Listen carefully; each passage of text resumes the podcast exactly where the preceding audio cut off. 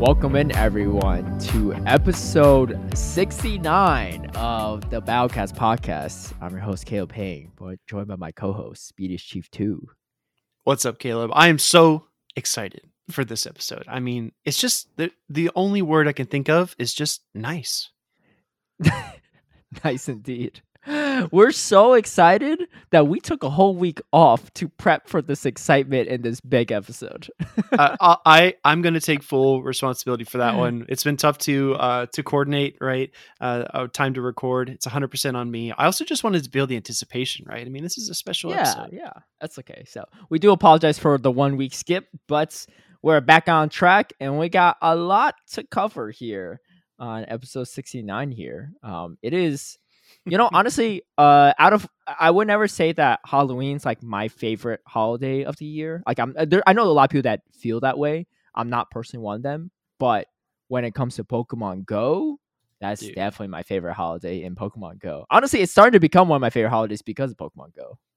Dude, it's amazing. Like I thought about posting a Twitter poll and asking people which of the previous three events they liked the most, whether it was Fashion Week, uh, Test Your Mettle, or the Evolution event evolving evolving stars excuse me but just the halloween just takes the cake for all of it you know i, I thought there was a time period where you might have said test your mettle because you're really raving about that one but Dude, i guess halloween awesome. takes the cake on this one too oh well easily right when you see all these phantoms and pumpkaboos in the wild it's like i'm so greedy man I, I, feel like i'm i'm five years old standing at the doorstep and i see that like big bucket of candy that the, na- the neighbor puts out and i just shovel it into my bag i'm just oh catching, you're catching that all you're, of them. you're one of those was it like take one only and you're grabbing like a handful maybe it depends, be honest right? be honest okay okay I'll, I'll be honest i've definitely done that too as an immature kid i would like yeah this, this sounds really bad i i apologize right for my previous immaturity, but I definitely grabbed like a handful. And I remember once someone opened the door, right? Because usually they have the door closed, like you know, because they oh, don't want to like no. hand out.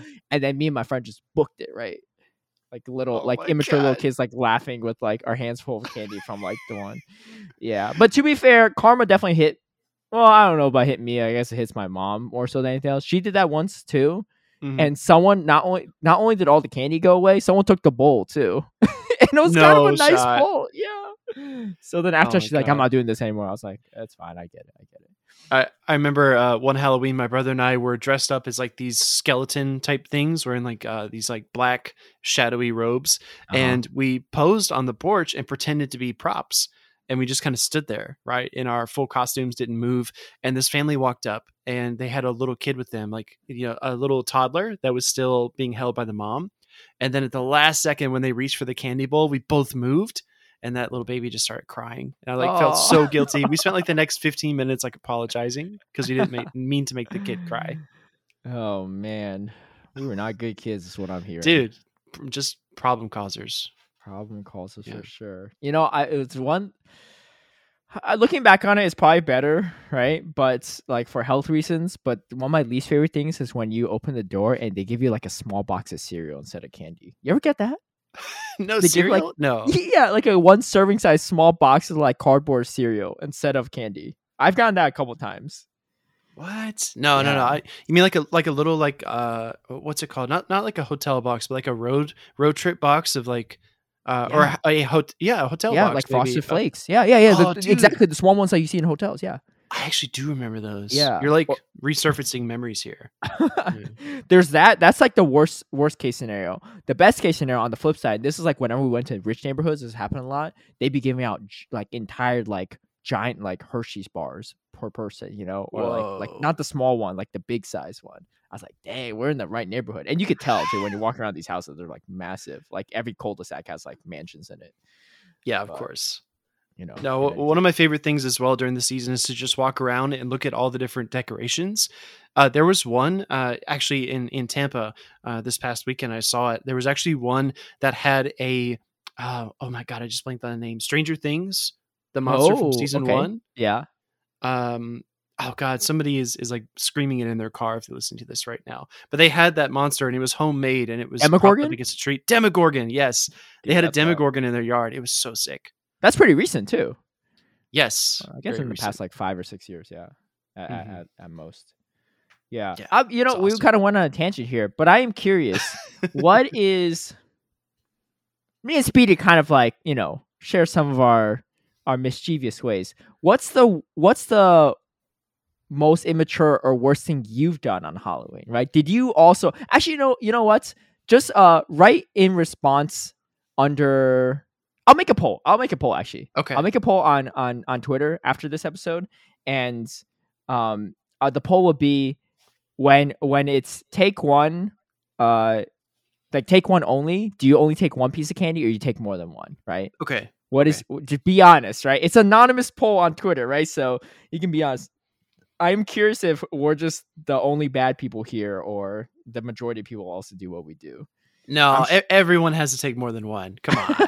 I wouldn't be surprised if there's a few goody two shoes, but I'm pretty sure there's there's quite a few that might be mischievous here. oh my god. You hit him with the goody two shoes. Ouch. like it's all anonymous anyway, right? So there's no need to lie.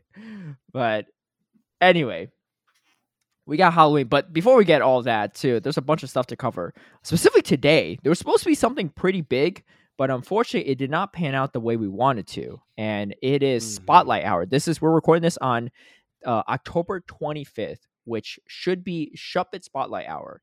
And about, I would say, a little over 12 hours ago, we heard news that in particularly New Zealand, Mhm. um, there and, and parts of Australia, I believe, like the eastern eastern sides of Australia, right, where their time zones are a little earlier, um, Mhm. they started spawning Zorua, which is a pre-evolution of Zoroark, I believe, which is a new Pokemon in Pokemon Go, uh, would be debuting.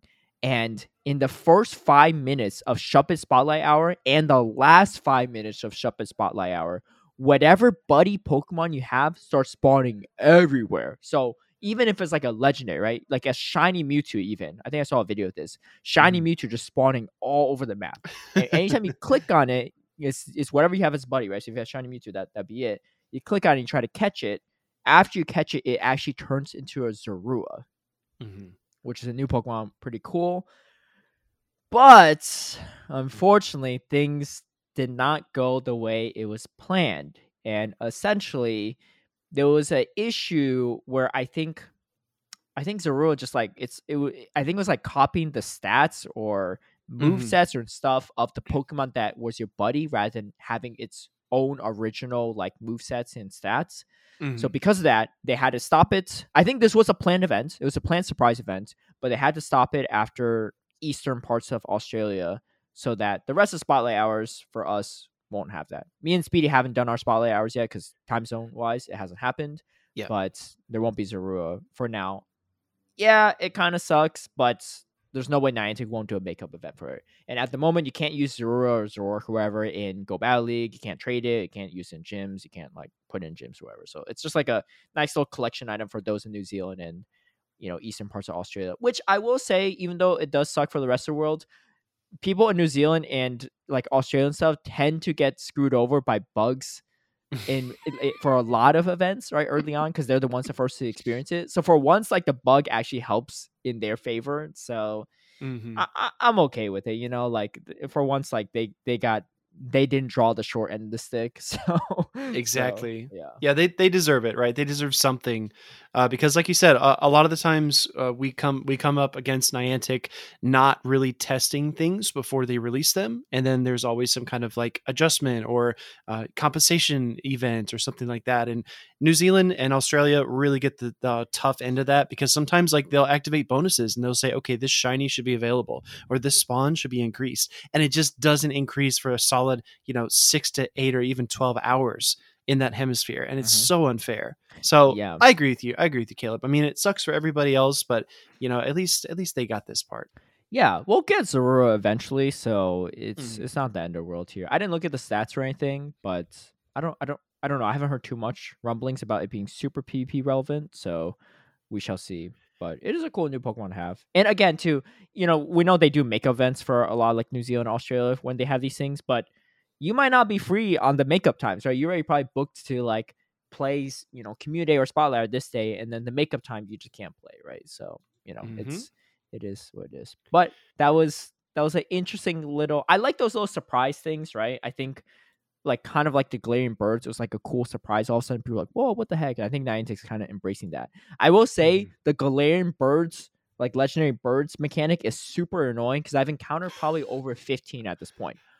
But uh-huh, but but here it But- comes because I. I saw your Twitter You this saw, morning. right? You saw, yeah. I caught a Galarian Zapdos. Zapdos, too, of all things, right? Probably the best one for PvP.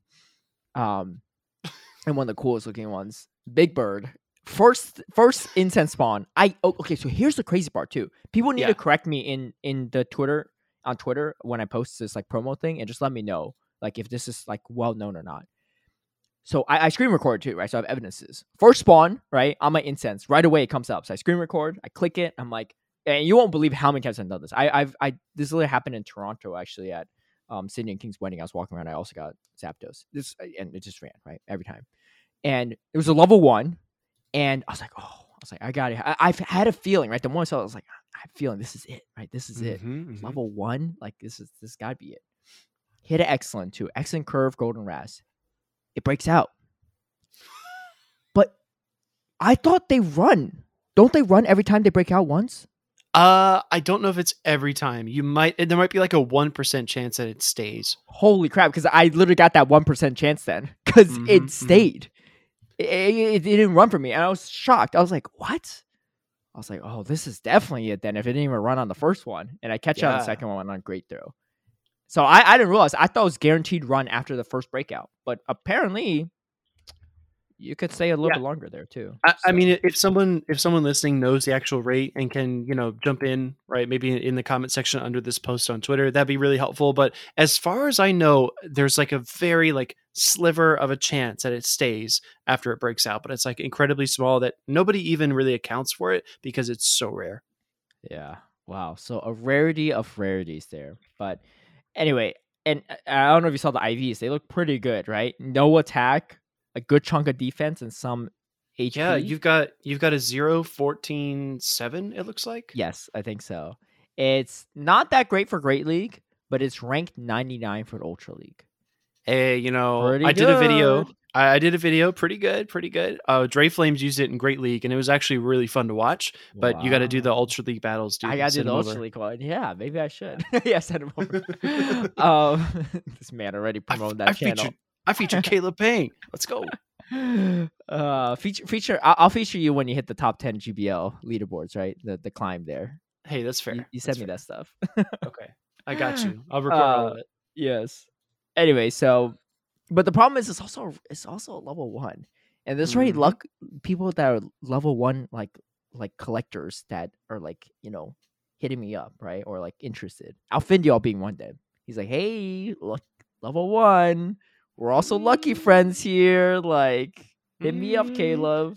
Although he I already has don't one schedule but i'm just like i'm not a level, Yeah. level one collector myself but i do like to collect things that are really rare that other people find rare you Mhm. know because like like it's it's cooler that way i feel like um There was there was one instance. I think it was the Monterey Safari Zone where Mhm. the wild beasts were spawning, and I think somebody caught like a shiny level one Entei, and it was just like the Oh, most rare thing you could possibly rare. imagine. Yeah, Dude, shiny too. Finding a level Yeah. one of those. Is, I've seen a few level ones, but I didn't catch. I only caught maybe one of them. I don't know. I'm pretty yeah, sure that's what happened. I was like, oh my god, that has to be like wild. top five rarest things ever. Yeah, yeah, yeah. That's you. That's again like if I'm not a like I'm not a level one collector, but I would hold on to that one, right? Yeah, of course. It's just it's just so rare. Anyway, so surprise Yeah. mechanics, Zorua being one of them. But Dude, um, and I agree with you, man. I like those surprises. I think it's fun to like always add in new elements to the game and keep things Mhm. exciting, and it, it shows that Niantic is creative. But at the same time, I don't know if Pokemon Go is just a game that can't lend itself to testing. If they don't have the bandwidth for testing, if they don't know how to test, I don't know what it is. But it's tough when it uh when it occurs like this. But you know, like you said, we'll get through it. Yeah, we'll get through it. We'll get through it for sure. Um, before we get into all of the events too, uh, we, we have a little catch up. But myself and Speedy were at Salt Lake City two weeks ago. Was it two weeks? Oh, Feels God, like it's been longer, but I guess it's, it's just two weeks. Yeah, two weeks Yeah. ago we are in Salt Lake City for the Salt Lake City Regionals to Play Pokemon, which I thought was a really good time. What about you? Dude, I loved it. And, and honestly, the city was one of my favorite parts about it. Like, not even talking about the games. Like, we'll get to the tournament, of course, but the city was so clean. really pretty. And a lot of cities that are older. Uh, for example, I grew up like an hour from New Orleans. Uh, that city's very, very old, right? It's it's a huge component of American history, and this freaking uh, Salt Lake City is actually a pretty old city as well, but it's like so well designed. The roads are actually very, very wide. And, and I didn't get to use this during the cast, but the reason the roads are so wide is because when they were developing the city, they wanted you to be able to have your horse drawn wagon perform a U turn in the road without backing up. So like, and, and, they've and they've since like converted some of those uh, road spaces into like bike paths and bus stops and all that kind of stuff. So the city is just built to expand, and I thought it was really pretty. You know, it's like in a valley surrounded by mountains. Uh, one of my favorite, uh, like geographically, one of my favorite cities we've been to. I don't know how you felt. Yeah, no, I I share a lot of sim- similar sentiments. The weather's beautiful there too. Oh yeah, kind of similar to Los Angeles weather. So like, and, and Los Angeles weather is really nice too. After being oh, there for like like over Must three nice. months or so. yeah, yeah. Come on, you could be my neighbor. Um, but uh, yeah, you won't ever miss a flight again if you're on the same flight with me, right? Dude, true, true. LAX, man. Let's go. LA, yeah, best airport in the world. Oh, um, yeah. so yeah, so the, the, the weather amazing, right? And scenery also really nice. Mm-hmm so I'm kind of mixed on this. So something I really like about LA that I didn't like as much about Atlanta is that there's it's so populated. There's so many people here, right? Sure. Like I feel like in Atlanta, I, I, didn't know everyone in Atlanta, but I run into familiar faces a lot. I was there for 13 years to be fair, but mm-hmm. still, there's like it's a small, small world when you're there. We're in LA. I was like, you don't really run into the same person eh, like more than once. In fact, yep. there's so many famous people in LA, and I haven't really run into anyone famous. I ran into one guy that I would consider semi-famous. He does a bunch of like trick shots, uh, like basketball mm-hmm. trick shots, okay. on on Facebook. Maybe he does on YouTube as well, but I just see him like come up on my Facebook feed once in a while. I'll just like watch a video. He like play play like like horse or something, or like do these random videos where he's doing crazy stuff. And I walk by him when I was like grinding Pokemon. Um, oh, okay. I was like, wait, that guy looks super familiar, and I realized I seen him on YouTube, uh, on Facebook before, probably on YouTube. He's probably on YouTube as well. That's it. That's not. I wouldn't even consider that like super famous, but I don't even know his name. But you know. it, it, wasn't one of the try guys, right? I'm just kidding. No, no, no. That's like a whole nother like yeah. drama thing. yeah, yeah, no, none, none of those guys. But I think they are also in LA. Um, but I haven't run to movie stars or anything like that, right? And I've been here for a while, so there's a lot of people in LA, which is cool. But at the same time, when I went to Salt Lake City, I was like, wow, it is nice to not live in an overpopulated city. Because one, oh yeah, it's not there's not that much traffic, and two, it's like it's just so peaceful and nice. Like we were walking around at night around downtown, and it was like the nicest downtown I've ever been in. Mm-hmm. Like a no mm-hmm. lie, like like downtown for a big city, right? Like Salt Lake City, even right? It's not like yeah. a small city in Utah, and it was clean. It was nice. Mm-hmm. Uh, you know, it was just it was it was well kept. It smelled fine. Yeah. Like I walked and around it, my place in Hollywood, like you smell some weird stuff around every corner. it, it felt safe too, right? It didn't feel yeah, like you know it, mm-hmm. if you rounded a corner, there'd be like somebody you know you know coming after you or anything. Yeah, yeah. It's actually like very pleasant. Yeah, in LA, it's like very different. I, I I'll say this: I was I was visiting a friend one night, and I think it was like when was like eight thirty or nine nine p.m. actually, mm. and I'm walking down the street uh, to her place, and there's two uh, middle aged women. I think one was like middle aged, one was like elderly, ahead of me, and I'm walking behind them because I'm going to the building, right? Like you know, like a little bit above, and they both turn around like spooked, right? They're like, oh, I was like, oh, I'm like, sorry, I'm just, I'm just walking. And they're like, oh, okay, keep going. So they like, they didn't feel comfortable me walking behind them because we're like, oh my gosh, like it's late at night in LA, like what else going on? So I was like, all right. so I just walked by them. But I completely get it, right? If you're walking around at night, like by yourself or just with a friend, like it's weird for people to walk behind you, right? In LA. Yeah. In Salt Lake City, that's just like not weird. You just, it's just a thing. You know, like I meant no harm. I was just going in the same direction they were, right? But it's, I could totally understand their, their hesitation there but no, dude, of course, which is different. No, no, and and I think it goes for for a lot of cities as well. I mean, mm-hmm. it, it's unfortunate, right? But like being an adult man there are definitely situations where I've I've found myself like walking down a street or like walking into a building and you know maybe I'm going the same direction as a girl that's alone and I just feel really uncomfortable like walking too close to her or being behind Yep. her. Mhm. I've like gone out of my way to either like cross the street or go a different direction or just you know show that I'm not threatening. And it's just Yeah. really it, it's it's the society we are in today, but I just don't want to make anyone feel uncomfortable. And I definitely understand what you mean. Like if I mean hell, you know, if you and I are walking down the street, uh, you know, and it's nighttime and we hear footsteps behind us, you know, we turn turn and look over our shoulders. It's not Yeah, I would too. Yeah. Yeah, it's it's not quite the same, but uh, it's the reality. One hundred percent. This is like really side, like off topic a little bit, or it's on topic, but like just random. I was listening to some other podcast, and they're they're they're reading like some like question from a viewer, like or from a listener saying like, "Hey, like, did we do this right? Uh, did I do this right?" And it was it was it was like a really weird situation. But this guy was walking down the street, and there's a woman ahead of him, and then she turned around and she got freaked out, so she started running. Right? I think it was like late at night too. And this guy, like he he was the listener that like sent in this question, chased her down What? And then- and then caught up to her, and she's like freaked out, and he's he chased her. down. He's like, "Hey, he's like I just want to let you know, like I'm not trying to harass you or anything. I just want to let you know so you don't have to keep running." And she's like, "Oh, okay," and then she's like leaves. And the, the podcast hosts were like, "Dude, that's not what you do. Like, I know I don't care what your intention is, but like that will only freak people out even more. You don't chase so chase after someone that already thinks they're in danger, right? But Jesus, yeah, dude. not the right What? call take Speedy's advice and go to the other side of the street or walk slow or something. Don't chase after someone. I don't think any of our listeners will do that, but I just thought it was like a wild story because when they're reading that question from the viewer, because the, the the listener the viewer, the listener, the listener was responding to a previous thing where um the the podcast host was saying how like they stood up for themselves against strangers when they're getting called out for something, right? So this listener literally interpreted as, oh, I'm gonna stand up for myself and make sure she doesn't think like poorly of my intentions. What? No, that's totally backwards. it's super backwards. It's super uncomfortable. Don't do that. Do not recommend my that. That's just like I mean, don't do that to like not just women. Don't do that to men. Don't do that to children. Don't do that Yeah, to anyone, right. right. Don't do that to dogs. Like it's just not gonna be a good time.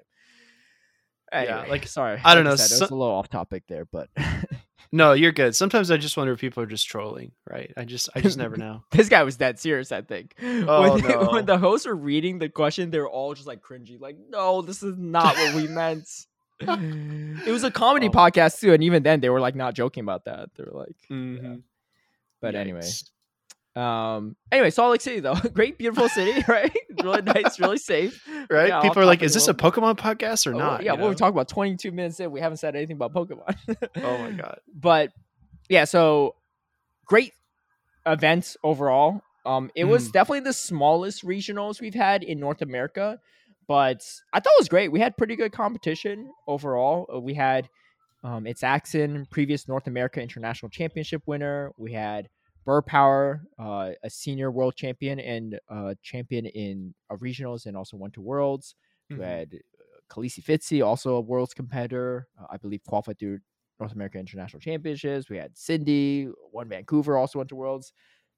Bunch of people. Um, and uh, in my opinion, like you know, people will say whatever, but I thought the competition was pretty high for the low amount of participants. Like it's about a Mhm. little under forty, and I think at least like a third of the competition, I'd say, is like pretty pretty good in PvP, right? Top tier, well known, and some probably even better than I would even gauge before going in.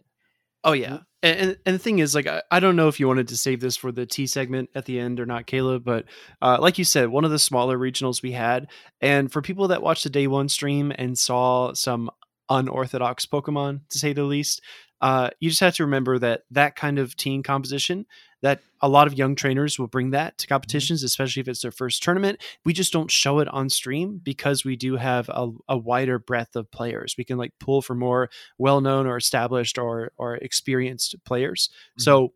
those things always exist. It's just because we had such a small number, we showed a lot of battles on stream, and Yeah. some of them weren't what people expected. So I think that kind of like painted the the perspective a bit.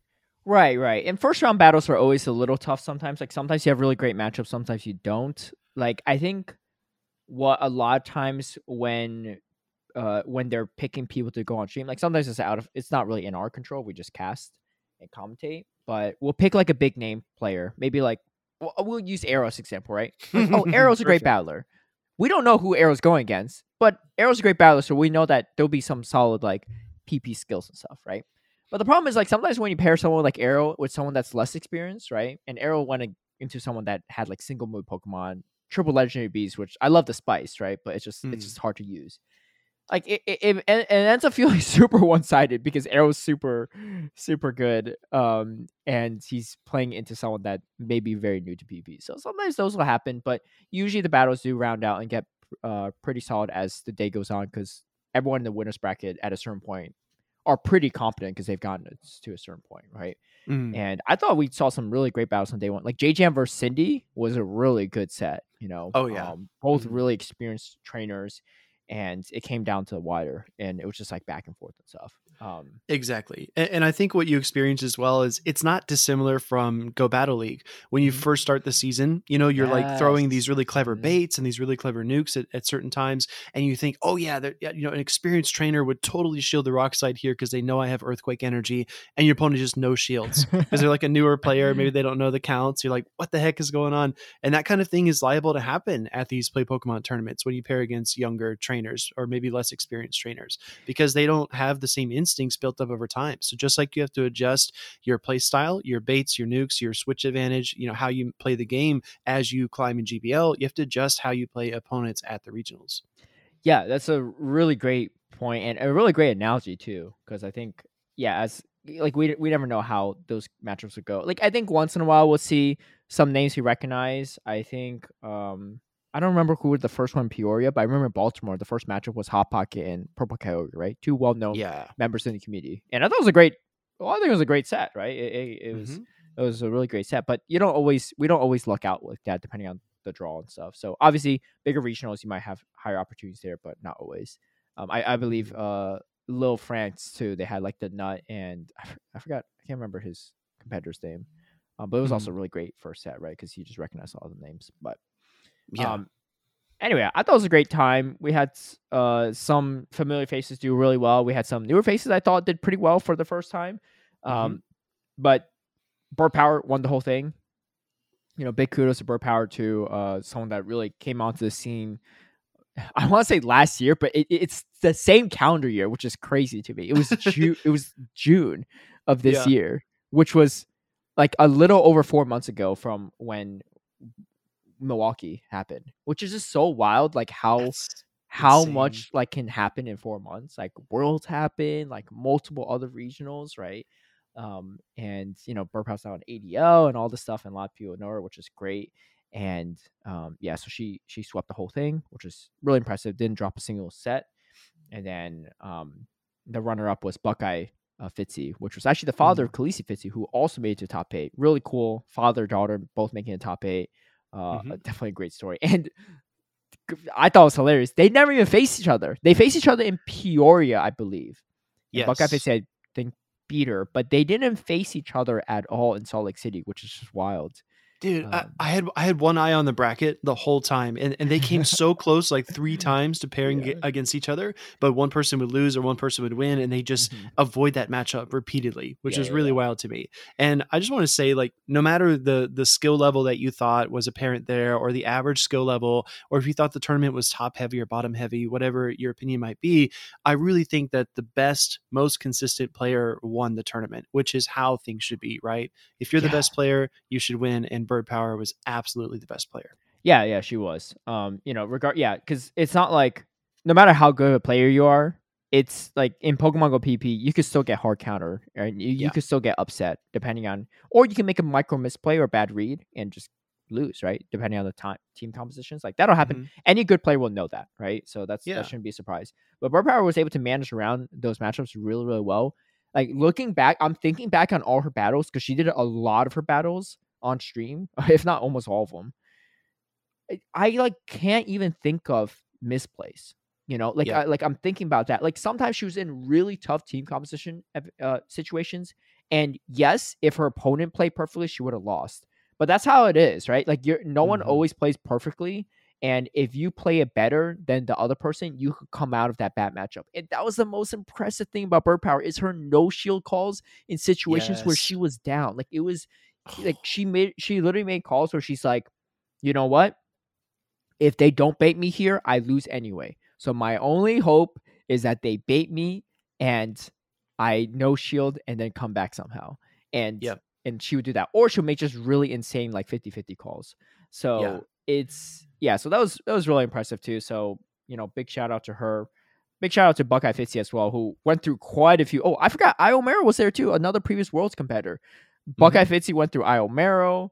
Um, he beat Party Marty, also won a top tier battler uh, now in California as well too.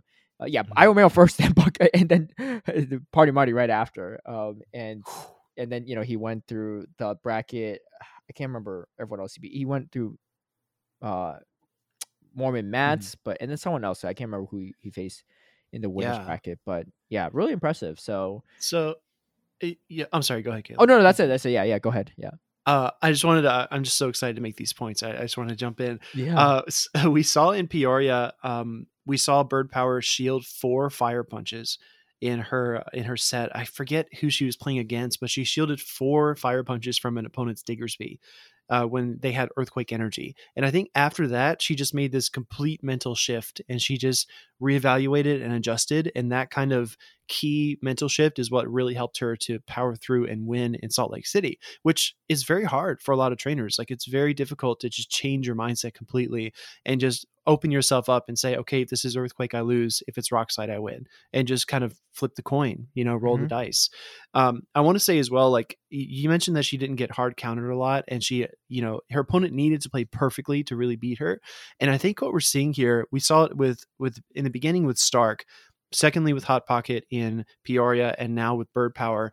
Um, these trainers that really have like rigid team compositions, maybe they have, sorry, Caleb, a Bastiodon, maybe they have a, a Medicham or like a, a Golbat or something. These Pokemon are solid, but they do have really hard counters.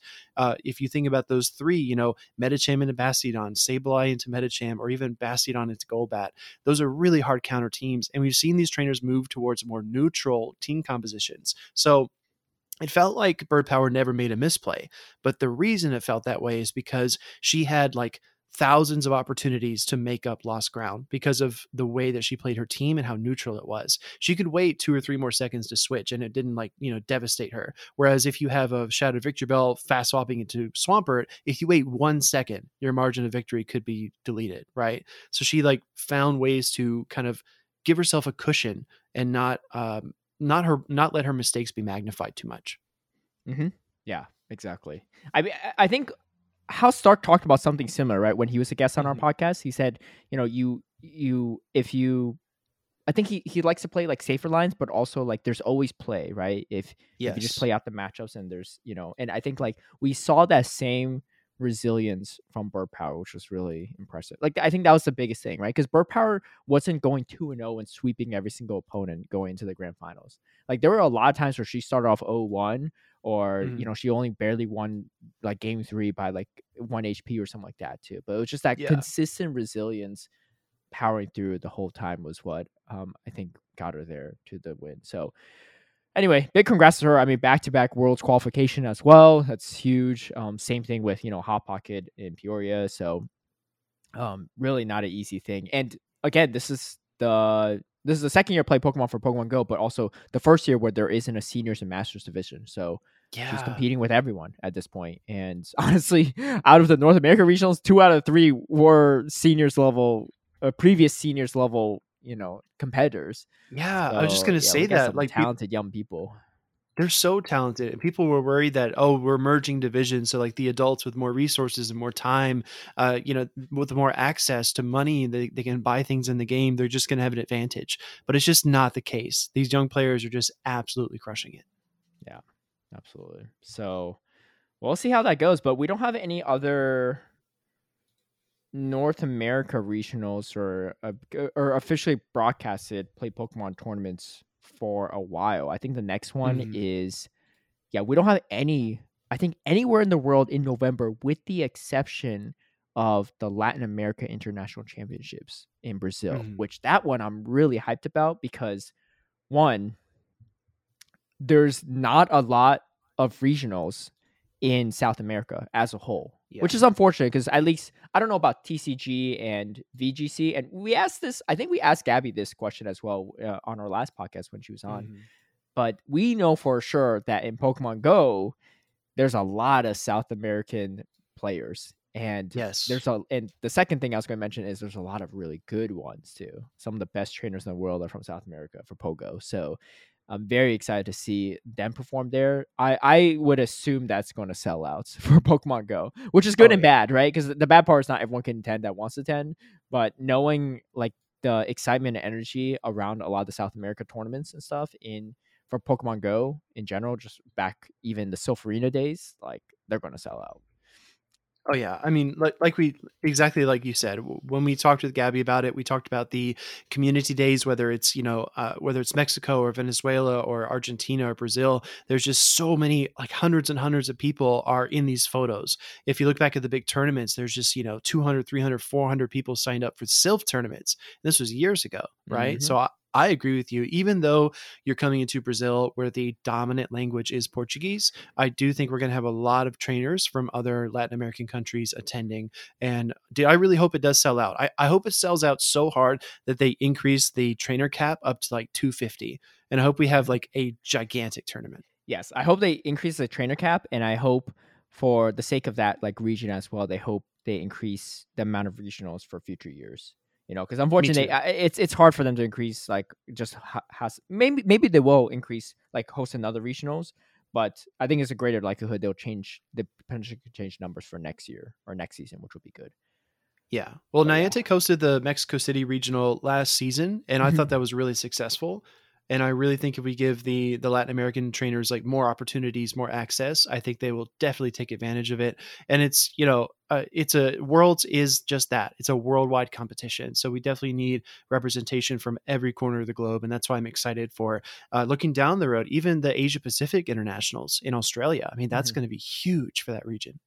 Yeah, absolutely. I mean, and, and that's why like it, it's unfortunate because we have so many regionals in North America, and yeah, we have a lot of players here, but I don't know proportionally if it makes sense for us to have that many. Like, I I'm not going to complain about it uh, because it's nice to have all these different opportunities in North America as someone that lives here, but. I think you know I would love to see similar proportions in other continents too, and that, that's why I think we see a lot of people from Mexico or South America coming to these North America ones too. I know Iomero, I believe, from Mexico, right? Uh, yeah, yeah, so. and so so I came all the way from Mexico to go Salt Lake City as well, and you know he, he went to Indianapolis. Um, we had Andrew Monjaras come to North America International Championships uh, last year. I know Mexico's technically in North America too, but it's still you still have to cross the border too, and it's um, Mhm. a, more of a it's not as easy to get It's to for a lot definitely-. It's definitely a Latin American country, though, right? Mhm. Like it definitely Yeah. fits into that into that grouping. Right, right, right. Um, but yeah, no, no I, I think it'd be amazing, and I think the most important thing, like if, if any trainer is listening to this uh, podcast right now, and you live in the Asia Pacific region or Latin American region or even in Europe, I think that the most important thing that you can do if you want more regionals, maybe one closer to you, is to just try to get out to the ones that are already active. Or if you hear about a new one that comes up, maybe next year they they announce some new ones, then you definitely need to go to those because uh, it. I mean, they don't know what the what the the demand is, what the desire is to go to these regionals unless people actually show up. So they're always taking in feedback. They're measuring the the metrics, how many players sign up, you know, how popular is it, what are the stream viewership numbers. They're looking at all of this because Pokemon Go is still new to them. So if you want more regionals, you just have to show up to the current ones, and that's all we can do right now. Yeah, exactly, exactly. Um, speaking of people showing up to regionals too, even if it's your first time, you could do quite well. And shout out to Mormon Matt from Salt Lake City too, who put on a show, in my opinion, getting all the way to top three in Salt Lake City on his first ever Pokemon Go regionals. Who actually was a previous Worlds competitor for VGC, but Mhm. pretty pretty new to Pokemon Go PP. And I remember seeing a screenshot has only a few hundred battles in GBL, hasn't even hit veteran. It's only ace. That's Yep. pretty impressive because he beat a lot of qualified people. He beat he beat its Axon 2 to 0. He beat Khaleesi Fitzy 2 to 0, both previous worlds competitors. Its Axon's also no joke. I mean, its Axon placed Yeah. like top eight in almost every single I think every regional international that he competed in. In Worlds too, actually. He was top eight in Worlds. He won North America International Championships. He was the top finisher from North America in all of Mhm. Worlds. And to Mhm, 2 0 its Axon like that, yo, that is Yeah. that is no easy feat. Yeah, like you like the first first game he had like a huge team comp advantage, but game two he didn't really have a team comp advantage. He just played it out really well, and you know, so I, I think it's really impressive. You know, some people probably critique some misplays here or there, and sure, I mean, there's misplays. We we all make misplays, right? Um, maybe not bird power, but everyone else makes Yeah, misplays, exactly. right? But but um, but it's fine. I mean, I think it's more impressive to have someone new show up and put on a show like that, and I, I think it's good because it, it encourages other people to compete and think like, hey, I have a chance if I put in some work, put in some effort, maybe could do something because you know it's very different from GPO. And I will say, this is my prediction, right? I don't think it's a bad thing because you know some people might say like, hey, like does that kind of ruin like like how much skill requires for PvP and stuff? I don't think so because I think it's it's not easy to place top three there. I mean, we had a lot of talented Mhm. trainers that like did not make top three at Salt Lake City, but Mormon Matt did. You know, and sometimes Yeah. he had team composition advantage, but that's that's gonna happen to everyone, right? Everyone's gonna have some team comp advantage here or there, unless you're just really bad at reading lines. But that's a part of it too, reading lines, reading what your opponents would do. But also Yes. at the same time, in my opinion, and I was talking to my friend Palmer's up about this too, so it was actually his point than anything else. Over the course of hundreds of people and thousands of people, right, that tried to sign up for the first regionals and play Pokemon Go PP, even if you came from VGC or TCG, the majority of those players are probably not going to do as good as Mor- Mormon Matt. And if they do, great. But majority Mhm. probably won't, right? It's not like it really, in my opinion, I don't think it ruins the competitive spirit of Pokemon Go PP. The majority won't perform that well. Mormon Matt is an anomaly of anomalies in that regard. But also, you know, he was saying this, he's really good at reading teams, right? He might not know all the edge counts, but he's really good at reading teams because of experience in VGC. And he definitely leveraged that in Salt Lake City. So that's definitely not something to downplay. Like, yeah, Yeah. like, you know, like he might make a misplay here or there, but just because I've been playing PP for way more years than he has doesn't mean I'm like, oh, I'm going to definitely wipe the floor against Mormon Matt. Like, I don't, I don't, I don't feel that confident. Like, if you think you're that great, then go for it. Challenge the guy and see what he says. But I personally would not put my money on myself to decisively beat him, right? Because he definitely has um, skill up his sleeve to get as far as Well, did. Well, here's the thing, right? And some people have said, uh, like you said, it, it kind of invalidates all the time and energy that I put into something. I've got a point for that. But the point I want to make first is that it's an old quote. Maybe it's a little bit cliche, but it's it's so true and so accurate in this sense. If you are not growing, you're dying.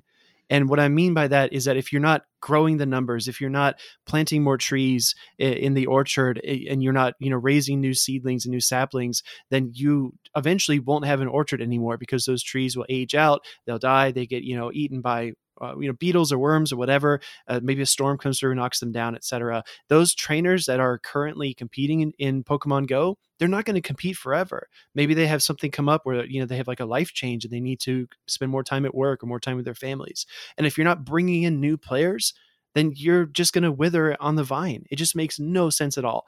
And honestly that argument you said about people that felt like newcomers being able to compete uh, just as well as the veterans being like unfair dude i'll tell you what those people need to put themselves into this mindset.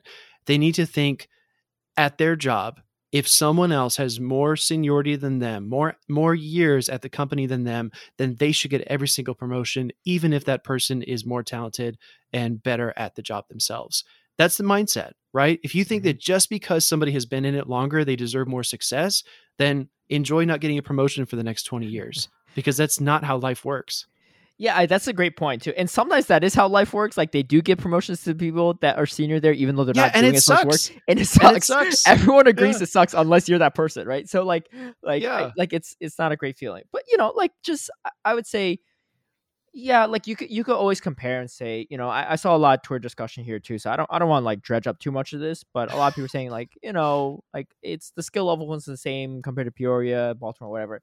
I mean, maybe, maybe not, you know, but at the end of the day, what what's the point, right? Like who who are we who who is who is allowed to be the arbiter of what is a competitive like what are you going to do like change the invites for that right yeah yeah maybe the competition wasn't as strong or maybe it was i mean in my opinion i think there were some really high level players that just didn't make top cuts but Mhm. even if they did maybe the competition wouldn't have been as strong as it was in peoria right okay fair But you could also make the argument that Peoria's competition wasn't as strong as Baltimore. You're going to reduce the invite to from Peoria and give it to the Baltimore Pew because there's more competition there. Like it's just a it's a never ending cycle, right? Where you can compare. Yeah, Yeah. Baltimore might have strong competition because they capped out, whereas Peoria had half the numbers, and then Salt Lake City had a little less than half the numbers for Peoria. Like it'll Yeah. it'll happen. And- you know, like not every like it's just if you compare to sports, you're not gonna be like, yo, the the year that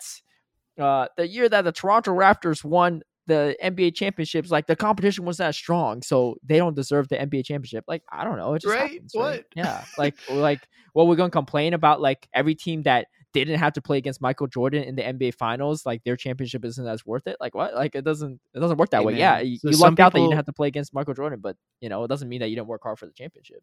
Some people do think that way. Watch out. You know?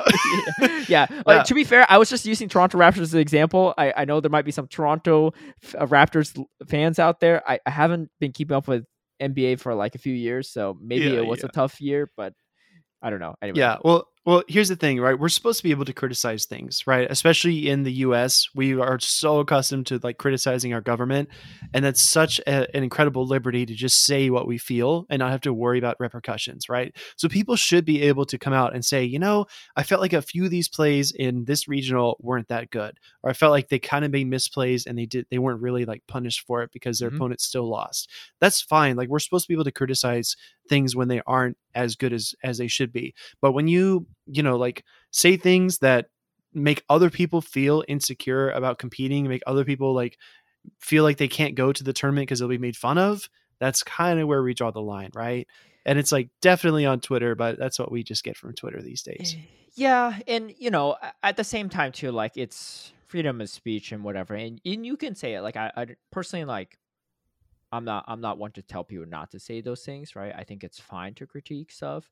Um, I think at the same time too, whenever you say stuff like that on Twitter, just be ready. People are going to respond, right? like you can't be like, I'm going to share my opinion, but I don't want to hear your opinion back. Like I think it's fine to have those discussions and debates, and Mhm. of course, like respectfully is better done than not. But if you say it disrespectfully, like people are going to say stuff, and you know it is it is what it is. Hopefully, um, if that happens, it happens. I mean, I, I we can just name it too, just because like we don't have to beat around Yeah, the bush. sure. But it was it was it was mostly a conversation started from Wadaj, um, Mhm. who's uh, a a previous world's competitor as well. I think maybe the North America international champion uh for the seniors division last year. Yeah. Um, in my opinion, talented. like yeah, in my opinion, he's one of the best battlers in the world at the moment. Like I think he's actually Mhm. really, really good in um, not only Great League but multiple other formats as well in Silph. And he just said, you know, the competition I think was wasn't good, and I think it's more so the framing than anything else. But I think he also Yeah. realized it. Um, again, like I, I don't really care that he said it, right? Like it, it's your you're welcome to say whatever. I don't I don't I'm not one to say like oh don't critique whoever. Like I actually critique when I find appropriate. I don't I don't try to sugarcoat things at all. I just think like there's a lot of things that just aren't worth complaining about. but that's just my Mhm. personal opinion. Like the Zorua thing, a lot of people complain about it. I- I could care less, right? Like we're gonna get Yeah. Zorua eventually. Like it is fine, right? It, glitches happen. Like I'm I'm not even like be like, oh Caleb just doesn't want to piss off Niantic. Like I, I don't I don't I just don't I don't complain in general about much. Yeah, so same. that's just my And- personal opinion. But Same, I, I think it's and- for me. It's just there's there's so much to appreciate of Mhm. things that like sweating over the little stuff. It just it just makes you very unhappy. I think. But that's just my personal opinion. I mean, again, like another old quote. I probably sound like a boomer here, but pick your battles. Yeah. Right. pick your battles, and, and if you want to get into a battle, be sure you can win it. That that's just that's just the the standard here. Um, and on the flip side, I'll close out with this, right? Because I think we spent enough time on this. Yeah. But um, um, on the flip side, I did see some comments like attacking uh, Wadaj's like childhood and his uh, morals and ethics and values Yeah, and that's and even right, about like his know? family and Yeah. that okay that is the other side of the line you do not need to talk about anybody's family or how somebody was raised because you have no idea and you don't understand that so Mhm. when the attacks become personal like that that's also drawing the line and it shows that you have a weak argument when you can't when you can no longer attack the argument and you start attacking you know the person then you've Uh-huh. already lost the argument Yeah, no, but most definitely. Uh, that's that's actually a really good point too. I like that. I don't know if that's a saying or not, but that's that should be one. Dude, Um, i don't know i'm i'm i'm in my boomer mode today yeah. I feel like I'm Let me just sitting crack on out a the- book. I feel like I'm sitting on the carpet, like uh, like with my legs crossed, staring up at you, and you're on a rocking chair, like reading all these proverbs and stuff at me. Like, Dude, I've got a book of time." quotes. yeah, book of quotes. Yeah. Yeah, I, I, I walked I walked five miles in the snow to my regionals. yeah, yeah. It was it was tough, man. You couldn't afford those horse horse drawn carriages, you know. You had to walk. Exactly. Dude, I, I, I had to sweep the the uh, the stock room before I could get out to my regional that day. know? Uh, yeah, it's uh, you know honestly like I, I'm I'm I don't know if glad is the best way, but I'm I'm I'm okay that the conversation happened, right? Like Yeah, me uh, too. you know, like I, I'm not I'm not about to give Wadaj a shout out for that tweet, but I think it was a it was an interesting conversation, right? I think it led to Mhm. inter- interesting conversation, and you know, I mean, at the end of the day, like I I, I don't like I think com- uh there's this one quote I forgot who said it maybe it was like a Roosevelt or something, but I think it was Uh. um it was Goes wait, to Google just- real quick. me, yeah, yeah, yeah. oh, okay, yeah. Oh, it's it's the the the, the specific quote is comparison is the thief of joy by Theodore Roosevelt, and I Yeah. think that's really true, right? I think you know, yeah. Do we wish we also went to Salt Lake City and maybe had a chance to win it? Sure. One, just because you go to Salt Lake City doesn't mean you're going to win Salt Lake City, right? In my opinion, I was not going to win Salt Lake City even if I go. Even if Bird Power wasn't there, I don't think I'm going to win Salt Lake City. But Mhm. some people might be thinking like, man, like if I went to one of those, that would have been an easier one to win, right? I don't, I don't necessarily think that's the case. But even if that's the, if you, even if you think that, and even if that's true, like, Mm. what's that going to do, right? It just, it just makes you kind of bitter, right? Like, just if you compare yourself to other people's achievements, it does, it always tends to put you in a darker space. And I say this as someone that's done that before as well, so I know how it feels, and I still do that Yeah. from time to time. Like we, like we always, like we always have things we aspire to be, whether as a commentator or a battler or a content creator, etc. Right? Or Mhm. a, a friend or whatever. So, but it's just eh, like I, I don't want to say like you have to, but it's always just if you just stay in your lane and do your thing, you know, Mhm. you'll do the best you can, right? And good things Yeah. will eventually come to you, right? I think Yeah, and this is not this is not this is not a critique I would dodge This is for any anyone, right? Like I think there's a lot of really talented battlers that maybe was like, man, like they're probably thinking in the back of their head, like, man, if I went to Salt Lake City, I would have won that. I would be going to Japan. One, maybe not the case. Two, if that's the case, so what? It's happened. You didn't go. Worry about the next one, you know? Like if you're that good, you'll make it, right? Like if you're that good and you want to go to Japan and you think you're going to be the world champion, you'll make Mhm. it, right? If it's if it's meant to be, it'll happen if you put in the work. So I Yeah, mean, and know. for for every North American that watched that and maybe thought, you know, oh, I could have done so much better. I would have beaten Bird Power, et cetera, et cetera. Uh, see you in Arlington, December 16th through 18. Uh, we would love, love to see you there. Yeah, there's that. There's also Toronto. Uh, unless Toronto sold out. Did Toronto sell out already? I have no idea. Yeah. So Toronto is uh. December second, hmm which I would say is a very momentous day. It would be an interesting day for sure, but we're gonna have to see how things turn out. All right. You you yeah, we're on the same page here. We're on the same page. Maybe maybe we don't think the same. We don't think the the outcome of the story will be the same, but yeah, yeah, we're reading the same book. yeah. I, I think we're both we're both like visually there, but we're just seeing different things.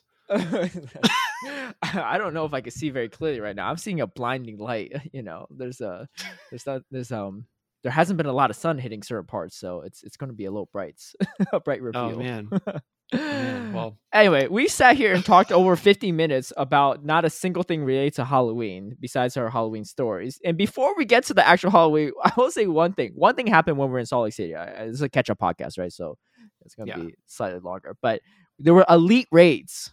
yes. Uh, and there was a mysterious raid egg for 24 hour timers that are happening on October 16th. They're not in raids anymore, so by the time you hear this, like if you're still looking for elite raids, it's not really happening. But there'll be more elite raids appearing during the season light, is what they said. And these elite raids were hatching Hoopa Unbound. They had 24 hour timers. You had 24 hours to know where to meet up and Mhm. battle these Hoopa Unbounds. And uh you were there when we did ours in Speedy, Yeah, in Salt Lake City. I Do you- was. do you remember what happened? Let me let me let me set the frame here. Right. Yeah, let me let's me set this up. Yeah, yeah. yeah. So, uh, so Caleb and I, and you'll have to watch the YouTube video to get all the details here. But Caleb and I had just battled in the arena uh, after we had finished casting, we were done with everything. He and I had a had a personal beef we had to settle. Again, check out the YouTube video. yes. And yeah. we we ADL. finished our set. Yeah, we sat yes, back to we- back too, so we can't see the swipe bubbles, you know, motion. We did, yeah. You know, but little trick 'cause you I, know I didn't I didn't tell you this, but I was leaning into the chair so I could actually feel the rhythm of your swipe bubbles. I could actually tell what the moves were. You know, you know what you said earlier about grabbing like a ton of pieces of candy all at once. It just it just feels like it feels like it fits here. I'm just Uh, kidding. I didn't do that. That's, that's crazy. I, don't- I don't know. I, I wouldn't know Alright. what that motion would even feel like, but I just thought I it'd be thought- funny if I could. It, well, what I actually did was, uh, you know, we had uh, we had Party Marty and Arrow sitting over next to us. I, Oh. I actually looked at Arrow, and if he knew it was an earthquake, he'd just like shoot the hand signal one. If he knew it was a, a bait, he'd hand signal two.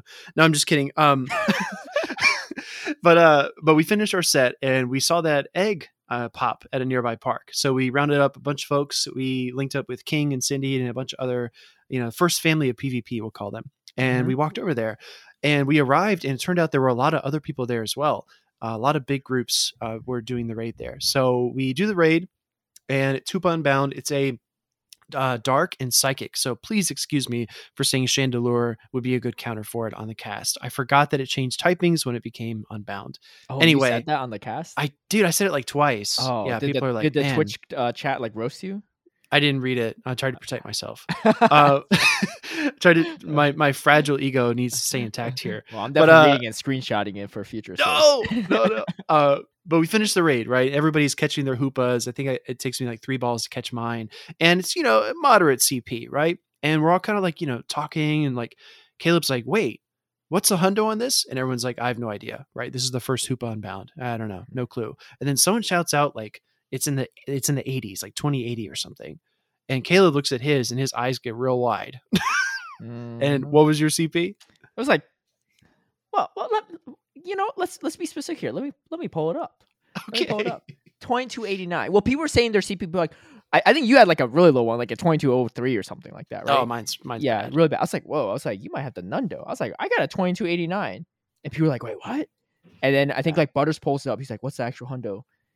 And it's a twenty two eighty nine. And you know, this is not my first Hoopa because we all got a Hoopa from like a research task before, right?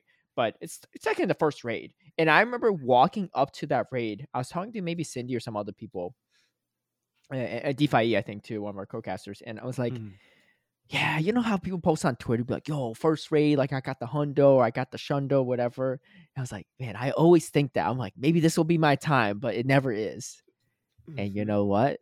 It was my Mhm. time. I got the hundo on the first raid, and it was the Hoopa Unbound, which I think is actually pretty bad in PvP, but um, I'll take it. I'll take I it. mean, you know, you've you've made teams out of worse Pokemon. You can probably make something out of that. I mean, that's true. I tried to make Raikou work once in Master Oh, League. man. There's a video. There's a reason why there's no video on that. that and Articuno. I tried to make Articuno work too, and that that was a rough time.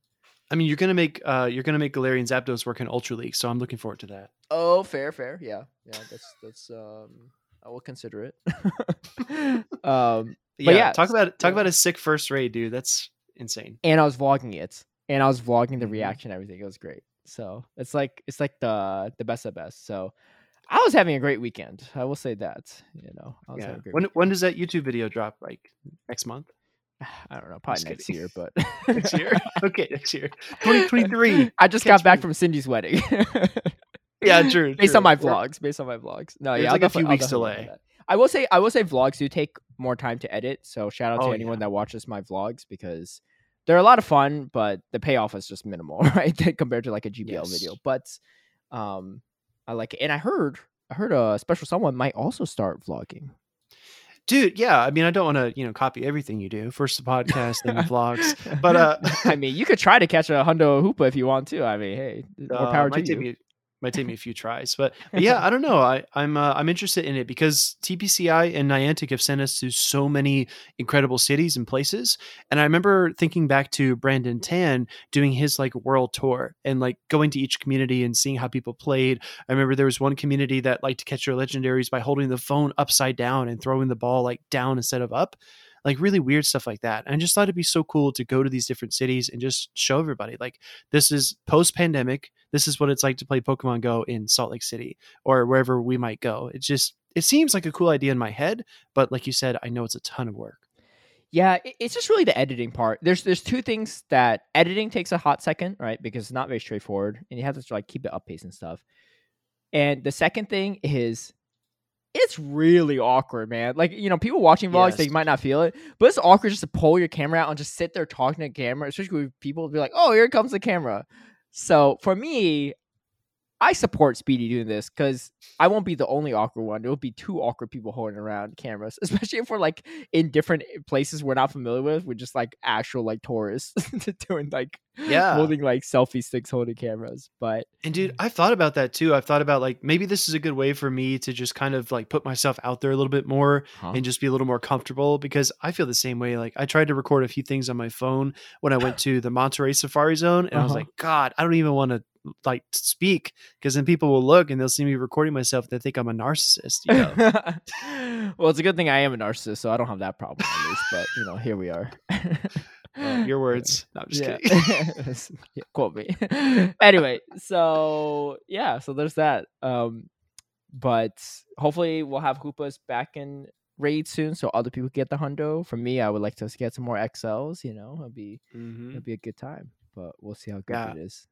I want Zarude to come to Elite Raids. That'd be cool. Oh my god, Zarude would be so good. I mean, Zarude's actually Yeah. really good in Master League already. I don't know Mhm. about um Hoopa, but Zarude is actually really, really good. So that would be a cool one.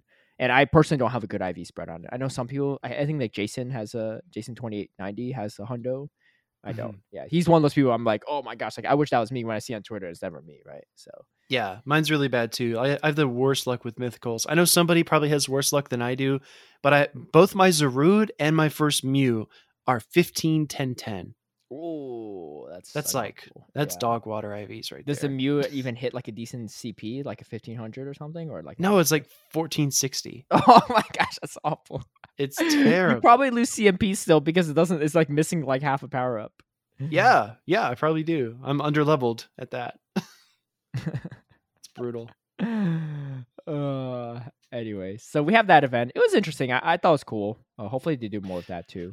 But I, I think there's so much opportunity, right? And like some people were were complaining and saying, "Oh yeah, well you know I don't get any raids for a full 24 hours when this egg happens, or I can't get enough people here to do it, and it's just unfair because they won't show up in person." I don't know. I honestly like again, like you said earlier, people think that sometimes we just defend Niantic. I don't think this is the worst idea they've ever had. I actually think Oh, there's yeah. a lot of merit to this one, and it can be executed well. But stickers, on the other hand, man, screw stickers. you know, I will say I, I don't really purchase any stickers. and I'm not really a big Mm. sticker on gifts person. I actually do send. I do add a sticker to every gift I send to one of my friend's sons because he's like a little kid and I think he appreciates Yeah. it. But that's that's about it, right? But I'm kind of like a sticker hoarder though. Me too. I have too many. Well, not even that. I purposely don't send the really exclusive ones because they're limited. Ah, So I just have like a living like sticker decks almost, right? So I have like a bunch of stuff from like GoFest from like two years ago because I know I'll never get those again. It's kind of weird, dude. I, but I I- don't I like did stickers. I just like hoard, hoard them though. yeah, I, I did a stream where I gave away gifts to people in chat. They had to redeem like certain amount of channel points, and then Mhm. I attached a sticker. But I, the mistake I made, Caleb, was I let them pick their sticker, Oh, and I was like, I was scrolling, I was scrolling for like five minutes on each gift, and the stream ended up taking like three and a half hours. It's Y- ridiculous. You know what I would have done? Uh, is I would. I mean, I'm just saying this now. Maybe I wouldn't have done that actually, but is I would say who I'm sending the gift to. I would think like, oh, what would be good for you, right? I was like, if there's a fortress sticker, I'm sending a fortress sticker with Speedy's gift, right? Or I'm sending like a Dialga with Cochito Moms, right? Or I'm sending an Yeah. To Arrow, right? You know, it just it just varies. but uh, Oh, he would think- love that. yeah yeah make sure you save that in your post uh your book your your postcard yeah that, that's another thing i don't do i don't do postcards but that's just because for me like i, I might have said this before on the podcast i i'm not a big collector because i know if i collect i i won't stop like i need to have it all so Mm. for me i'm like i it's just it's like feast or famine i'm just gonna go famine and not collect a single postcard and that'll be that. Yeah, I, I hear you. I'm I'm that way with trading cards. Like I open a few packs, and I'm like, uh oh, uh oh. If I really get into this, it's gonna be bad. Yep. Yep. Yeah. Uh, I started getting into TCG by the way, but we're not going to go on that topic because that's just like another rabbit hole that we'll never come out of. So Okay. Okay. Understood. maybe next time we'll talk about TCG. But we finally had it. Our favorite Pokemon Go holiday. Yep. It's Pokemon Go Halloween 2022. But here's the best part. There's two parts to it. And we're only in part 1, which is great. So, you know, a quick rundown. It's been going on since the 20th. So we're 5 days in and there's Mhm. two more days. Uh, we're recording on the 25th. Two more days on, for part 1. But we got Mega Banette, big fan of. Uh, just because I like Banette in, in general. It's not like great for mega purposes because Mhm. uh, well, I don't know, for, like for battling, it's not that great, but also you only have one typing as a single monotype, just like Mega. Aggron. So Mhm. you know, and I, I already have three Mega Gengars I'm working on, so I don't really need more Ghost types, but it's nice to have. You know, I don't know. I like just like up, like I feel nice. Like I used to find it a huge chore, but these days I kind of really enjoy leveling up my megas. Is that just me? No, no, no. I, I actually have been thinking about that as well. I need to develop like a schedule and just evolve them up because it doesn't cost you anything if they're already on cooldown and they will Mm-hmm. be very useful down the road. Yeah, or or it doesn't really like if you have a lot of candies for it, like it still doesn't cost you anything if you did a few of these raids, right? So I've been I've been kind of doing that. I finally have my Mega Absol because Absol Mega Candies has been part of research tasks. So I finally got enough to evolve my first Mega Absol. But again, still monotype, so it's not done. It's not like amazing. Like my Houndoom cool. and Gyarados is better, but yeah, it's a cool Yeah. one. Um, it's cool to have that Dex entry. So, um, yeah, so Mega Banette and there's research time taken stuff like that. Uh, which is you know, you know those are cool. And seven kilometer eggs, you could. The most important thing is you could hatch Galarian Yamask from them and Noibat as well, uh, which is not spawning in the wild, but Noibat can be shiny. So I know some people Yeah. have been really hunting for those. I personally don't really hatch seven kilometer eggs, so I haven't seen a single Mm. one, but um, that's fine. Um, but yeah, a bunch of things in the wild. Yamask is a big one because good for Cofagrigus is good for Great League, also really solid for Ultra League, and you need XLs for that. So definitely save those. Evolve your Ghost Megas so you can have extra chance of XLs and candies when you catch them, and then save them Yes. to trade. Right, that's a big one. But most importantly, same type of XL candy you need for Runerigus, which is also XL in Ultra League. So a good one to have. Yes.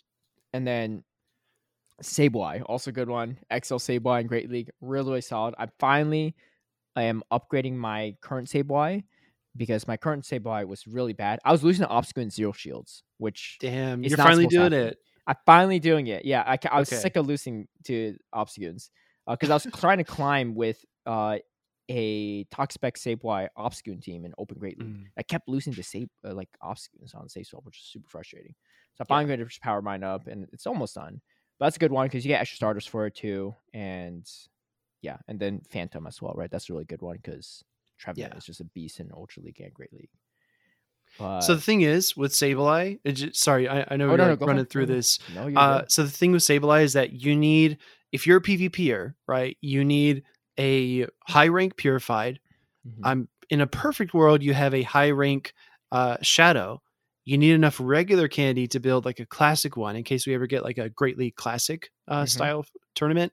And then you also need enough for Mega Sableye because Yes. Mega Sableye could come into Ultra League play and it could be very important as well. So the problem I have with Megas right now, honestly, is that when I see like a, a Mega Absol or if I see, you know, Sableye down the road, if I get the Hundo, I feel like I'm I then have to commit to getting the 296 XLs and taking it to level 50. I feel like I have to commit to it if I have the Hundo, Well, right? You can't commit. Hey, I'm. I don't know how much candies you're at. I'm at five thousand eight hundred twenty-six regular candies for Sableye and Oh. hundred eighty-one for XL. So, Ooh, okay. I'm stocked compare? up and, and yeah, let's compare. I'm almost done with my second Sableye, XL Sableye too. I have a rank five Shadow as well, but I haven't. Oh, built that one yet, nice. Yeah, I, I have a shadow, but it's not really high ranked. It's like a 13, 15, 15. so expensive too. Yeah. It costs 312 um, XLs and al- almost 600,000 candies or, or dust. Jeez. Plus another think- 90k to unlock the second move. right? I, I think I think you have more regular candy. How much do you say? Five thousand six hundred. 820, yeah, six. Okay, so you are you're thirteen hundred regular candy more than me, but I Oh, have five hundred eighty eight XL. Oh, yeah, yeah, let me just convert a couple over then. no, no, no, no trades, no trades. no, no, I'm saying convert the regular candies over to to to the to the XLs. Uh, you know, the hundred one. All oh, right, it's pretty okay. close, pretty close. You, you got you need to build up one too, right? Because you're also running a pretty like high attack Sableye, to my understanding. I am, right? yeah. I have like a rank 72 purified, but it's just so tough, man, because once you do get that like super high rank purified Sableye, it's so expensive. Like you said, it's Yeah. like, do I really spend my resources now and maybe get a better one in like a week? Yeah, I have a rank 39 one, so I was like, let's just do it. I was hoping That's for a really better one, but 39 is like I can't complain about that. That's actually really good. Top now 50 is also- amazing. Yeah, I was noticing it. That's a great one to do for like uh like low friendship trades, but it does count as a special Mhm. trade. However, pro tip, it is the only or not the only, but one of the few types of Pokemon you could do that's a special trade where you do a zero friendship. So Oh, shiny okay. and and legendaries and some mythicals that you could trade like Meltan, I guess, and legendary or, or- Mm. and Ultra Beast. You have to have at least one level of friendship. Oh, For okay, okay. purified, this used to not be a thing, but now it is. It's been a thing for a hot second, like over a year at least. Purified, you could trade on zero friendship as long as it's not like a shiny or a legendary. So Sableye, Interesting. you Yeah. can do. So you can actually get the rank one spread at 0 15 15 Purify Sableye, which is at rank one in PvP greatly, and it is incredibly hard. I posted about this. I asked if anyone even had it, and most people on Twitter are fighting me that you couldn't even do this trade. So safe to say, no one even really has one in the world because people, a lot of people didn't even know you could even trade as zero friendship, but you can. And I don't think there's a single person in the world in existence, to my knowledge, that has a 0 15 15 Purified Sableye yet. Yes. And if you do have one. it, post it on Twitter, please. If you do have, if you do have one, just don't just hide it, man. I'm trying to be the first person in the world, right? Don't don't tell. Oh, people okay. Never mind. Never mind. this Disregard. really came out of argument with my me and my friend Dijon. He's like, "Oh, there's gotta be people with that." So I was like, "Really?" So I posted post it on Twitter, and everyone's like, "You can't do it." I was like, "Really?" So I literally find someone to do a zero fifty, like a zero friendship purified Sableye trade the next day just to prove that you can. Just Nice. to educate people. But um, yeah, a lot of people didn't know. Even even the the legend himself, PvPoke, wasn't even aware that you could do that. Yeah, at the time. Wow. Yeah. it Pro was- it was- yeah, pro tip. Pro tip. So anyway, follow me at Caleb Peng at Twitter for more pro tips. Follow to Uh, get good. Yeah, about to get good. Yeah. Anyway, Uh, event event bonuses for this one's pretty big too. Two times catch candy, two times Yes. hatching candy, two times candy for transferring Pokemon. That's a pretty one big one too. So if you're hoarding stuff like me, I was hoarding hoarding a lot of Pokemon I traded that were like kind of rare, like Lickitungs and stuff. I was getting extra candies for it. I, it was weird. I was getting three candies for each transfer, not two. I, I still am, and I don't know why. And Why I'm so that? glad you said that. Okay, it's, it's I not don't it's not two times. It's just plus two, maybe. I, don't, I mean, I'm not complaining. I'll take extra candy, but like I was just shocked. I was like, why am I getting three candies? It was really I weird. don't know. I, I feel like we're professionals. We should know this. But I said I see plus three, and I'm never going to complain. I'm never going to Yeah. be like, "Hey, hey, Niantic, you're giving me too much candy." I'm never going to say that. Yeah, right? exactly. Yeah. If But anyone no, from I'm Niantic's listening to this, please, if you do fix this because we alerted you to this, just don't tell anyone else us. I don't know if any Yeah. Niantic employees actually listen to this, but if they do, great. Uh, but yeah, that's a weird one. Maybe it's a typo. I don't know. Maybe it should be three times candy, or maybe they just messed up, or maybe they're just like, whatever, we'll just give you extra candy. Yeah, I- it's hard to say. I ain't complaining. Uh, but if you have a bunch of extra legendaries, like you were saying, now is the perfect time. I always wait for the double transfer candy spotlight hours to transfer like the bad legendaries that I've rated. But this is the perfect time to do it, and make sure you just go ahead and do it. Like don't don't make a big stack and make like a big episode out of it. Just transfer them now Yeah. because if you wait until the twenty seventh, then you lose it. That's Uh, not worth the episode. It's You've not done worth it it. before. It's- Have you done it before? Dude, actually, it was. Uh, I think it was Fashion Week. It ended when I still had like a ton of the different research encounters to claim, and I didn't get any of them, and I was so mad. when you started was like- saying like, tell telling people like it's not worth it, like Dude, I could hear your PTSD voice. I was there. like, I was like, he's definitely done something similar. Like I could tell. This is like a like a Oh, words of wisdom. Don't don't do what I do. Don't be like me. Yeah. Yeah, exactly. That's too No, funny. and this Hundred is a big one too. Trainers level 31 and above will receive one guaranteed Candy XL when walking with their buddy. That's a big one. And we had that last year too. So here's one important thing. Uh, based on a lot of like research and stuff, not from us, right, but from you know the Silph Road and other other resources, they found that you're more likely to get uh, XL candy when walking your buddy if your Pokemon's powered up to a certain level. I believe level 35 might be the threshold, but I always go Yeah. to 40 plus just to be safe. The higher level your Pokemon is, the more likely you're getting a candy. So if you're walking like a level one Lickitung, you're not going to really get much XL candy. Now during this event, you're guaranteed to still get that one XL candy when you walk your buddy, even if it's level one. But Mhm. if it's powered up to level 35 plus, level 40, whatever, there's a good chance you're going to get two XL candies every time you walk with your buddy, which is huge. Mhm. And also, on top of that, another pro tip drop a poffin on your buddy because then you cut the distance in half and then you'll get even more XL candies when you walk. Nice. Yeah. Yes. Very well said. Yeah. So it's a good one if you're grinding anything. What are you grinding right now, Speedy? Out of curiosity. That's actually a good question. Um, I've been on my buddy grind uh, a little bit, and uh, I'm actually stacking Pokemon that are just one or two hearts away from best buddy, and I want to make like this YouTube short of me just like best buddying like ten things in a row. It's like that's like my current my current goal. You're the stack master here. It's like I'm trying. stacking Quest, stacking all these special research, stacking buddy. I've never heard of anyone stacking buddy hearts, but uh, like stacking Pokemon for best buddy. That's actually hilarious. Dude, but I, I, I like it. It's it's creative. You're, you're going to have notifications like never ending notifications though when you do it. Like it's going to Dude, take it, like it'll get it- clear through all the notifications. I feel like. it'll get a million views. No, I'm just kidding. um, but speaking of stacks, make sure to stack up your encounters too. I, I think it's still active, but I was uh, a couple times I did a three excellent throws in a row, and it gave me a B drill, which is going to be really solid. I mean, we're going to talk Mhm. about this in a few minutes, but like Dratini and uh, Teddiursa are coming like Mhm. next month, and if you can build your stack to 100, that's going to be really useful. You mentioned the Yamask and the Galarian Yamask. I actually ran some Sims, and I don't know. I I think this was either added to the code, and the Pokeminers discovered this either last year or this year. But Shadow Cofagrigus and Shadow uh, Galarian, or sh- excuse me, Shadow Cofagrigus and Shadow Runerigus are, at least according to the Sims, like superior in every way to their their regular Ultra League counterparts. So. A lot, a lot of uh, candy is needed to make those. Well, now on, on top of that too, you know how Sableye is really nice with that uh foul play return coverage. Yes. You if you learn return on Cofagrigus, Oh no shot! You're right. right? Pretty good. It might uh, operate almost like a Sableye in some ways. I mean, you know, you have a little more weakness to darks and stuff, but hey, if you could hit a return on a Obstagoon, you're not getting walled by Obstagoon anymore, right? You actually have something to do. Yeah. So Good that could also be, yeah. also be pretty good. So E- even dark types like Skuntank. yeah, Uh, I yeah, mean, take i- it. if I if I knew a YouTuber who could beat dark types with his Cofagrigus, I would definitely subscribe and watch the videos. But but we're gonna have to wait for a return to really get answers. yeah yeah yeah that's that's true yeah the, great point yeah so one one of my um faction teammates Twastel shout out to Twastel regular listener to the podcast too was saying hey like definitely build up XLs because return Cofagrigus could be pretty good especially in Ultra League as well Mhm. so because you don't have Sableye in Ultra League so you got next best thing Exactly. um, but yeah, great points, great points. Uh, we also have uh, the return of altered form Giratina, which can still be shiny, uh, but it has a new move called Shadow Force, which is a signature move for Giratina, both Origin and altered form. It is hot garbage for PvP. Hey, so come uh, on. let me let me rephrase that.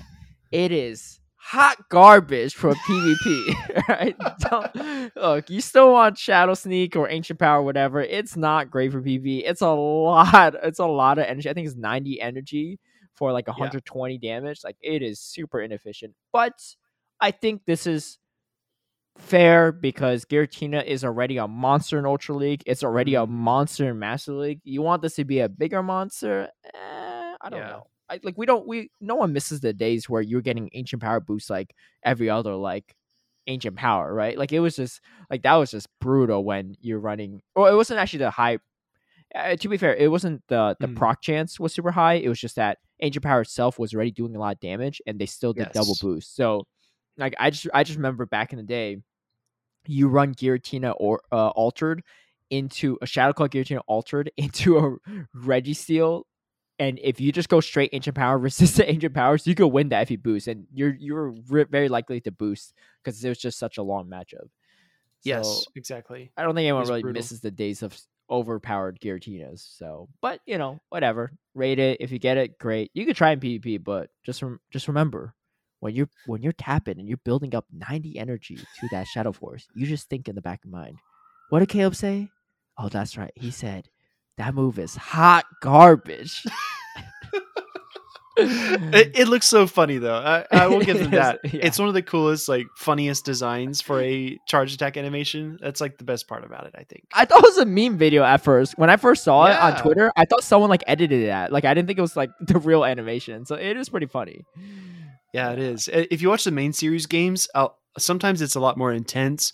Like I watched one, uh, I think I saw it on Twitter. Somebody posted, but Giratina does this really cool thing where it vanishes and then it like tears this portal in front of the other Pokemon, and then you see like these slash marks come through, and then it just jumps out and just unleashes on the other Pokemon, and that's what, Shadow Force looks like. But we got like this like flyaway animation, which is you know it's funny, but it's not as intense.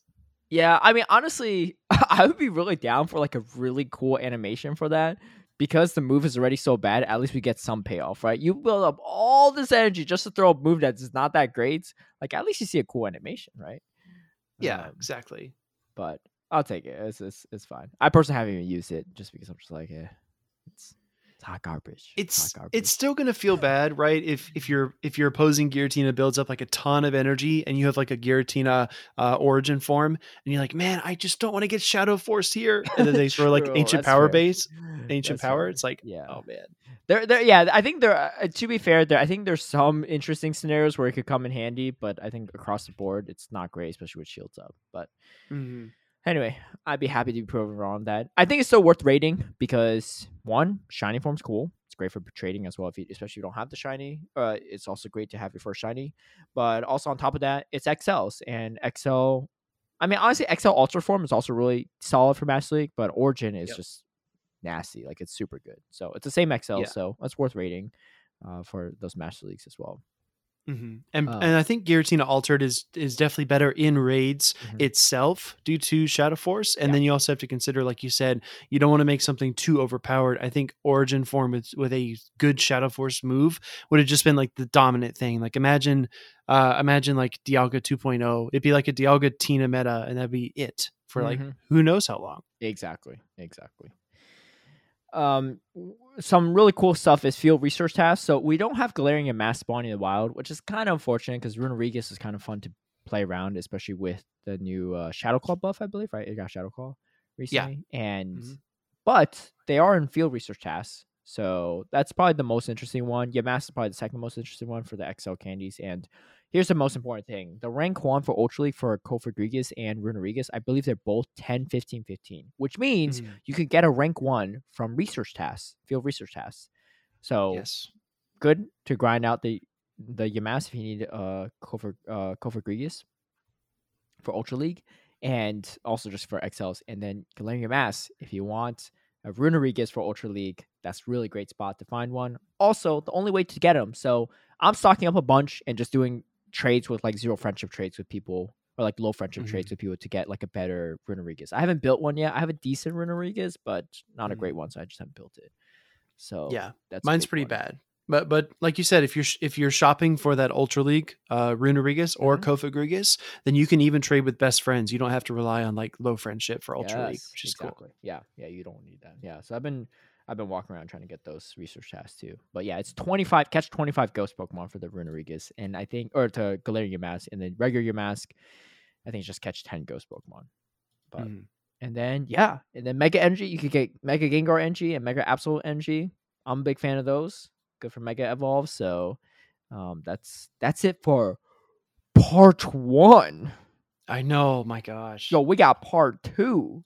Part two starts in two days from now for us, October Yes. twenty seventh until November first. Yo, this is a cool one. I mean, we're leading into. I I actually like this precursor, right? We got Halloween about on the horizon. We got some ghost Pokemon stuff, you know, like nothing really costumed.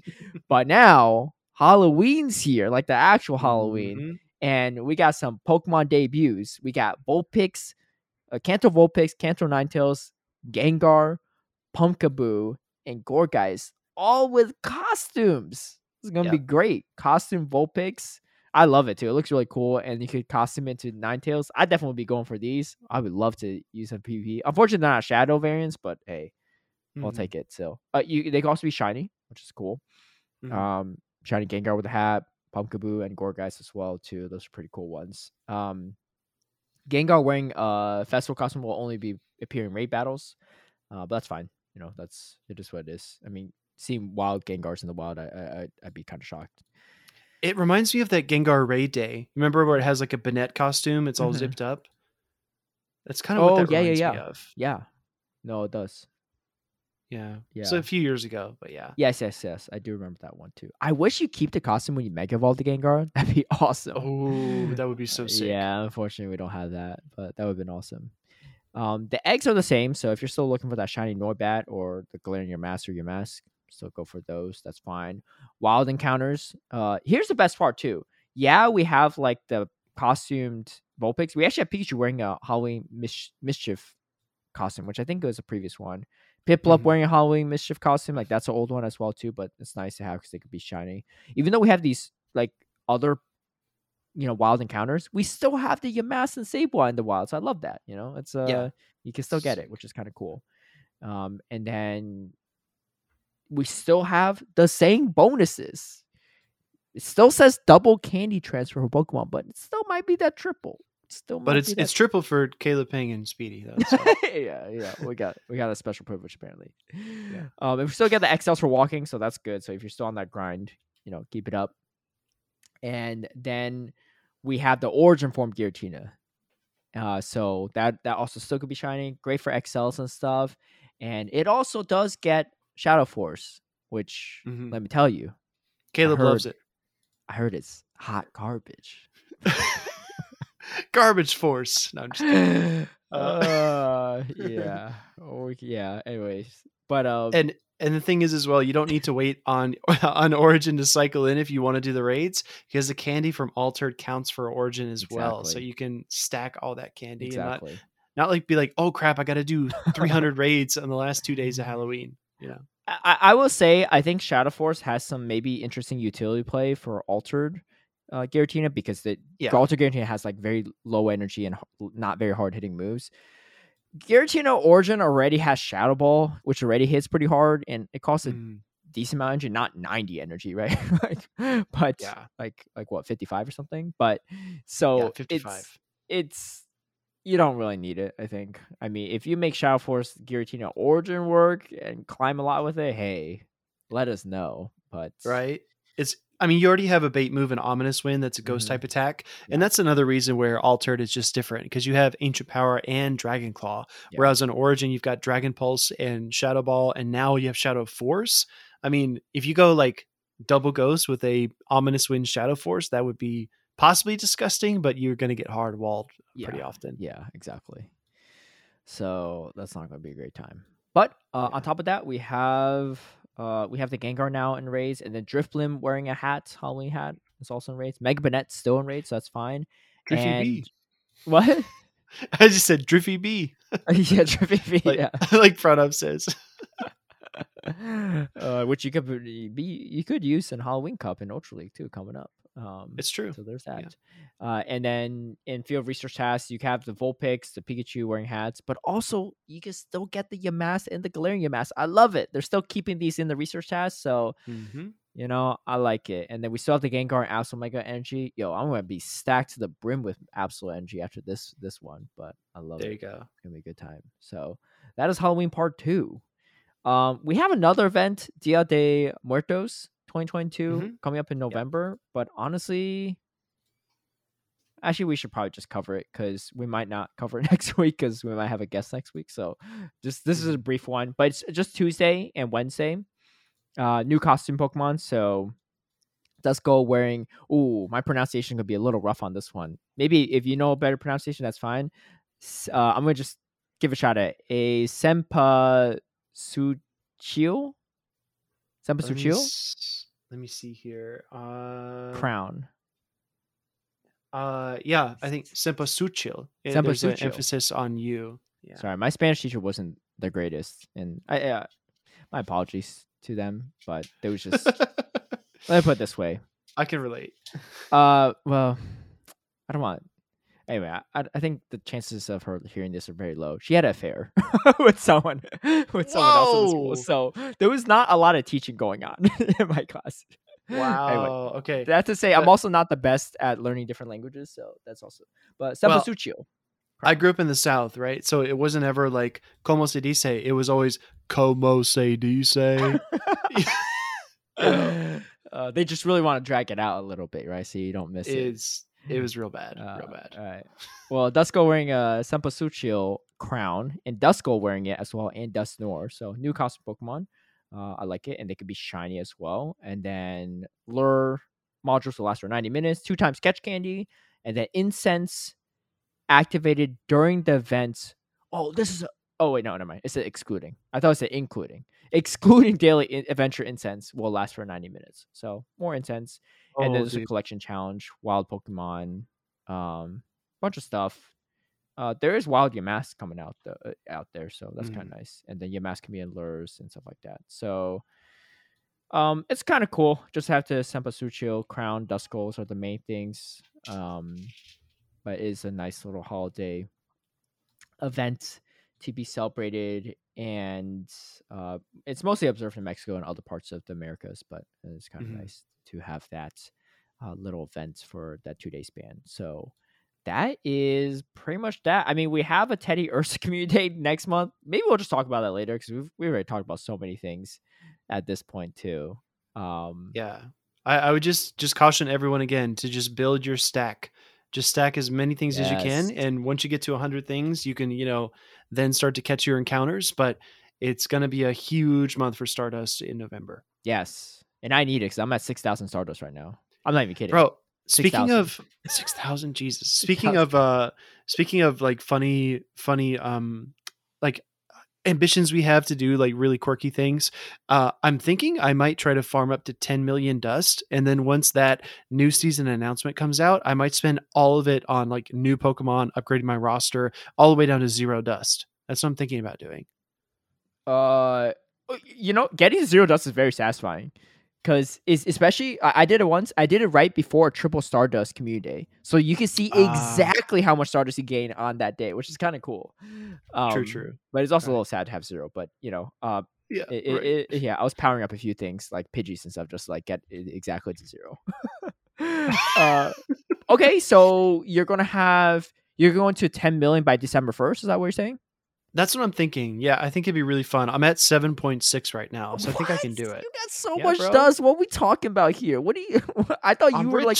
I thought you're on the struggle bus like I am. See, this is the thing. This is the thing that irks me, right? And I got a few friends like this, right? Like you know, my friend London, H M London, Yeah. or my friend. Dude, London's got like four times that I have. No, here's the thing. Yeah, they're they're like. like, They're "Oh," it's like- misers. They're like, Misers. man, my dust is so low. I'm like, oh, what's your dust at? I look over, 15 million, right? I'm like, what? That's the lowest I've hit, or something like that, or like, or like, Yeah, I was just like, yeah. dude, I've one, I've never had 15 million. I had over 10 million, like maybe once, Mhm. briefly, very briefly before PvP dropped, and I just lost it all after that, right? Uh, back then too, there were uh, TMs were really rare from Yes. raids, and you, there wasn't go battle league, so you couldn't really farm TMs from that. So I would actually double move things. I would double move things to try to learn a move without using the TM, right? Like I would I would rather double move things. Like I, I let's say I had like try try and build a Zumo. I didn't have the right move set. I would just double move another Zumo to try to get the right move set and build that one Mhm. set. Like that's what I was doing because I had more dust than TMs. These days, you know, it's the Oh, yeah. opposite problem. But Dude, people like you all, man, talking about how you're struggling. I don't know if you said you're struggling on dust, but I feel like you you hinted at like you don't have a lot of dust where it's expensive. I'm just like, you, Uh, That- that's the reason. Okay, so so two things. Yeah. One, that's the reason I have so much dust because I look at everything and I'm like, oh man, this Pokemon's too expensive. I can't do it. So then I like hoard it instead. And the second thing I wanted to say is that one of my locals uh, from Tampa, GBOFX Church, he actually has like seven hypnos for that exact reason. Because he was so sick of of having to pay money to do raids to get TMs Yeah, that he uh-huh. said, you know what? I'm just going to power up hypnos because I like grinding more than I like paying for raids. Yeah. Yeah. It's uh that was kind of similar. Yeah. I have multiple I have multiple hypnos. I have multiple I have multiple bunch of things. I have multiple Obama Yeah. cells too. Like I would just make Oh, Obama nice. cells because I didn't have any TMs. So I just keep trying to get the right right move set, right? Mhm, Um but for sure. yeah. Anyway. Yeah. well, okay. So I mean- mean 10 million very feasible for you. I mean you might you you Oh, so are you going to stop when you hit 10 million on the dot? Or you going to like spend it so you get down to 10 million so then you can spend like a clean 10 million? That's a I YouTube video right there. It is. I, I think the zero, the zero number is like a really big part of it, right? So Mhm. if I go to like 11 million, then guess what? I just have to spend 11 million. Okay, okay, that's fine. That's fine. Yeah, that's You fair. know? Yeah, yeah. So you, you just need to get down to zero somehow. I like it. Yes. Yeah, I like it. All right. Well, I support your endeavors on that, but don't ever complain about not having a lot of dust, Speedy. I, not I mean, around when I, me. w- when I hit zero, you know, what can I say? oh yeah, then we'll be in the same boat, and then and then and then we'll see how it goes. Yeah, I, Okay, fair enough. I, I to be fair, like I'm not just like don't grind, I just spend. Like I I made like Mhm. an Ultra League Blastoise, like Salt Lake City. I was working on my Ultra League or my Great League Sableye. Like Yeah. these things are pricey. There's a lot of things that like I have tabbed that I want to make. I just Mhm. haven't made them for a Yeah. long time. So it's not like again, it's like the Sableye thing, right? Like we're both catching, we're both grinding a lot, but you already have that other Sableye built, and that's why I have more XLs. It's just like, you know, it's a trade off. I think we're both like, you know, comparable. Yeah, to, to be fair, my other Sableye, it, it was like two power ups. it's a four, Oh, it's like a 15, 14, 40. So I didn't actually spend. I spent like one power up or so on that Sableye. Yeah, it's it's nothing. I I, I didn't really spend that many XLs. The the most amount of XLs to spend on Sableye was on this new one, but I'm not even done with that one yet. Gotcha. Okay. Yeah, but anyway, we'll see how that goes. Um, curious too. We're speaking about go battle league a little bit. You know, at end of the season, you're going to spend 10 million, but what's the uh what's the current status? Right, a lot of people are eager to hear your your road to top 10 on GBL. I, I'm just setting this up to shock you. All right. That's the whole that's the whole reason I do everything I do is is to surprise you. All right. you're to surprise me with a clean shaven face. Like, what's going on? I, What's I'm ha, ha, ha. I'm hanging out at Ace right now. No veteran. Ace? I'm hanging out I'm hanging at veteran. Excuse me, veteran. Oh, okay, okay. I'm like I'm like 24.97 and I'm just I'm just shocking you, dude. I'm going to be a 1000 elo up by the end of the season. Look, you just tell me when I need to order a you know a, a removable beard off of Amazon to cosplay you. You know, like I'm I'm I'm all down for losing this bets, right? I just uh, Yeah. the uh the deck is not really stacked in your favor at the moment. How many days we have left? Uh, you're you're yeah, 36 days. You're a man of your word, right? You're gonna do it. You're gonna do Dude, it, right? Easily. All easily. right, all right. I mean, I mean the shaving part. I'm not the top 10. Thing. I mean top 10, sure. sure. Dude, do you do. See, see, in, my mind, the shaving part like doesn't even exist. Like that's that's like a figment of imagination. That's like you know a whisper in the wind, Wait. right? That's not going to happen. let's The, the let's top ten is going to happen. let's not forget you still have to use Bastion on a full day of stream. That's true. And, and would I would I actually gain elo or would I or would I get sabotaged? No, no. Let me tell you. Let me tell you this, right? Uh, I'm I'm doing this. I'm looking out for you here.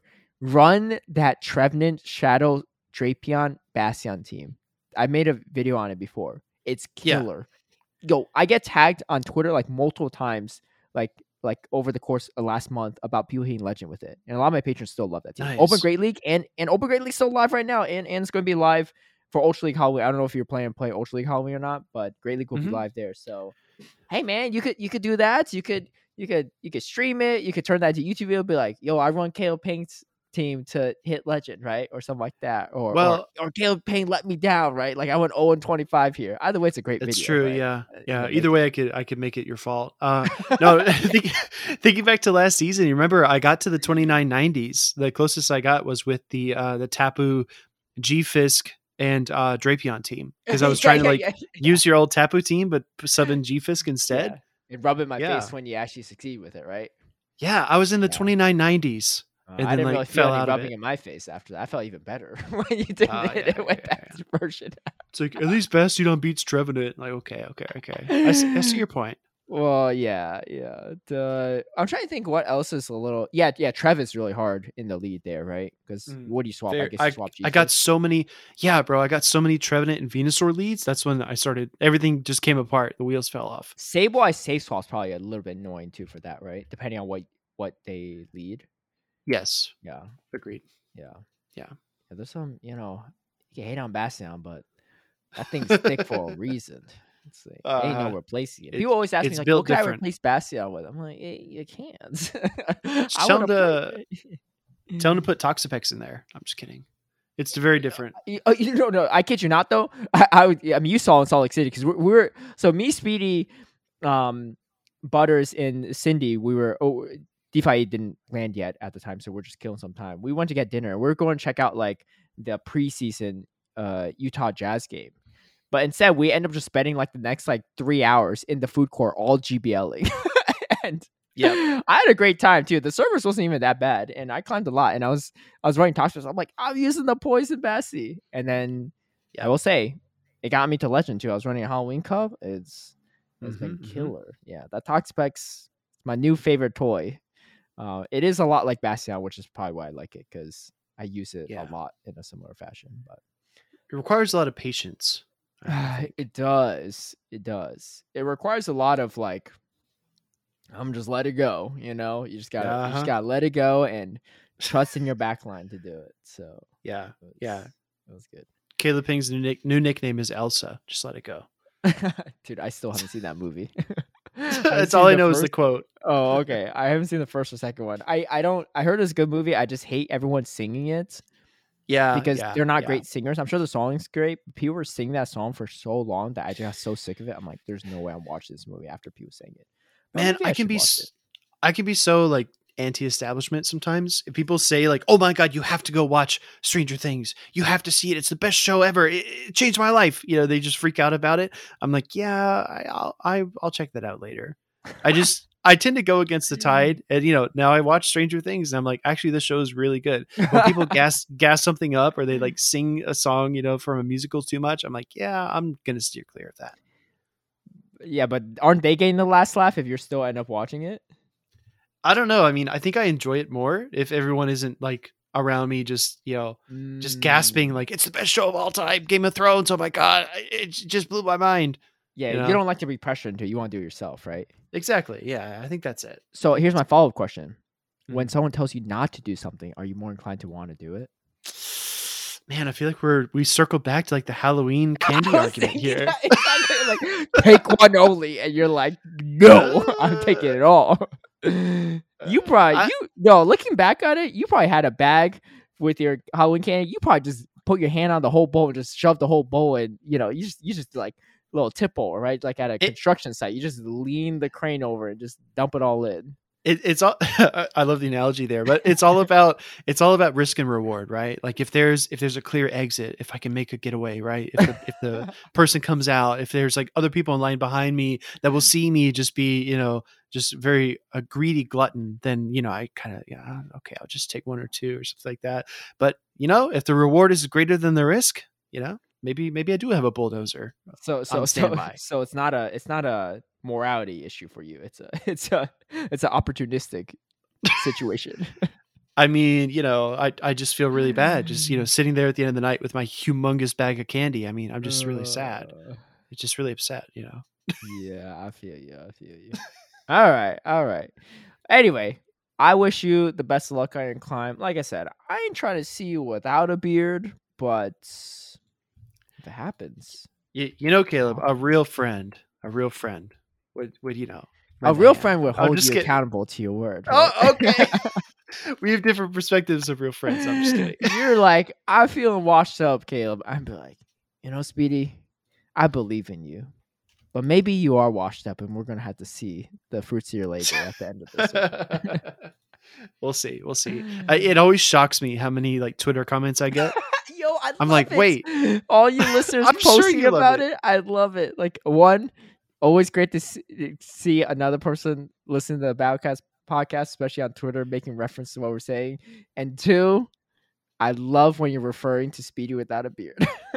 Dude, I- am gonna have to make some like crazy bet for next season. I'm gonna have to say like if you can't climb the legend in the last two weeks, you have to shave your head or like move to another country for a the month. Last two weeks? Know. Oh, I got that. I'm down for that. Oh, sure, sure, sure, sure, yeah. Oh, oh, yeah. Okay. Uh, maybe um.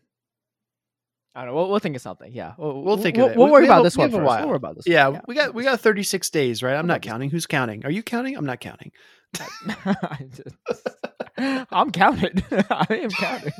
Ah, well, you know, making sure you have a razor on hand, ready on December uh, first. Uh, we'll see. Only time will tell. yeah, only time will tell. There's a lot of things we could talk about for this hot topic, but I got one that I think is worth talking about. What okay. the box is going on. Did you see these boxes? Dude, I don't even look anymore. I just don't even care, but I'll look right now. Yeah, so I, I sent you a DM with this tweet um Okay. from this one guy called Reza the Coolest. Uh, I thought it was a Mhm. cool. I mean, no, I'm just saying cool because he said coolest. Oh, But I thought it was an wait, I did come across this. Yeah, and it was a tweet comparing um and props to them for having the screenshot on hand. Maybe they got it from before or they actually saved it. But we have the same like types of boxes from last Oh, year's Halloween. so right? bad. 2021 compared to 2022, the Boo Bundle and the Pumpkin Pack, right? So let me just break it down for those that don't remember. The Boo Bundle, it was a black box, in- in-game purchase box for Pokemon Go, and it contains 16 premium raid passes, eight super incubators, four incense, and four star piece. Not bad, right? Mm. 1480. That's actually a pretty good box, especially these days. I'm looking, I'm like, wait, what? That's a lot of good stuff, right? Yeah. The Boo Bundle for 2022 this year. All right, let's put it this way. It costs 2,000 coins. So that's 520 more coins than before. So more and you're getting more value, right? More value. Oh, well, let's compare, right? So instead of 16 premium rate passes, you get three remote rate passes. Three. Uh, what? Instead of eight incu- super incubators, you still get su- eight super incubators, so that's fine. You get eight egg inc- regular incubators for four incense. Eh, comparable, right? Not not a big deal. And then instead of four star pieces, you get 20 ultra balls. Uh, but let's keep Wait, in you- mind you're paying an extra 520 coins as well too. Yeah, you mean the Ultra Balls that I can spin Pokestops and get the same same ones? Yeah? exactly Yeah. those. Yeah, exactly Okay. those. The, the the free ones you could acquire. Yeah, that's the thing with the Boo Bundle from last year. Nothing you could get is free, right? I, I I'm not a huge fan of them putting in anything that you could get for free. Yeah, I guess for like some rural players that might be nice, but at the end of the day, like, it's just you're gonna really spend 2000 Yeah. coins just for twenty Ultra Balls? Like, no, right? You, you're there for Yeah. the the ray passes and whatever. Three remote ray passes. What? Yeah. That's wild. That's a lot too. Two thousand. It's a lot. That's not a lot of value for the same price. That's even less Mhm. value for more price. I, I don't know. Agreed. It's- Yeah, it's I, I think the value of four incense and four star pieces is so much greater, especially with all these Stardust community days coming up, than just eight regular incubators. Yeah. It's just multiples greater. But honestly, and on top of that, it's also just a cheaper box. So inherently, even though you Yeah. get su- eight, eight super incubators in the previous boot bundle compared to this one, it's the same exact thing. Those eight super incubators are still more valuable from 2021 because they cost less to get them. so Yep, you still could get more of those from that box because if you buy multiple boxes, you still end up getting more for the same for the amount of money you spend. All right, let's take a look at the pumpkin pumpkin pack. Right, the orange box from last year compared to this year. We have pumpkin pack again. Uh, this is kind of interesting because the pumpkin pack last year was actually a little bit more expensive. It's fourteen eighty compared to twelve hundred this year, so two hundred eighty less coins this year. But last year we got eighteen super incubators. Dude, I'm looking at these numbers. I'm like, wait, this is crazy. I don't remember this. Eighteen Right. super incubators, four star piece, four incense, two regular egg incubators. Right, pretty solid for those that like to hatch. Right, so that's a lot of super incubators. This year, instead of 18 super incubators, we get four super incubators. Instead of two egg incubators, we get six. Yeah, it's a Mhm. few more, but you're getting the worst incubator, not the better one. Instead of four incense, you get one incense. And instead of four star pieces, you get one lure module. Mhm. What? Like it's 280 less coins, but you're getting way less value here. Like Mhm. than before. Like you get a total of 10 incubators. They've given you Yep. 20 incubators last year for just 280 more. And they're giving you more the better incubator, right? They're barely giving you any of the bad ones. And they're giving you Yeah. four star pieces and four Exactly. You- incense for one incense and one lurch module. You're missing out on 14 super incubators. Yeah. Right? Which is Yeah. just insane. And you get the six regulars. And the thing is as well, if you haven't been in the shop for a while, 1200 coins for the pumpkin pumpkin pack, that's that converts to $10 US. Yeah. So you're paying 10 bucks for four supers, six regulars, those being incubators, one mm. incense, one when you can buy a bundle of three for like two, 250 coins, and one lure module. I just don't get it. I just don't understand. either.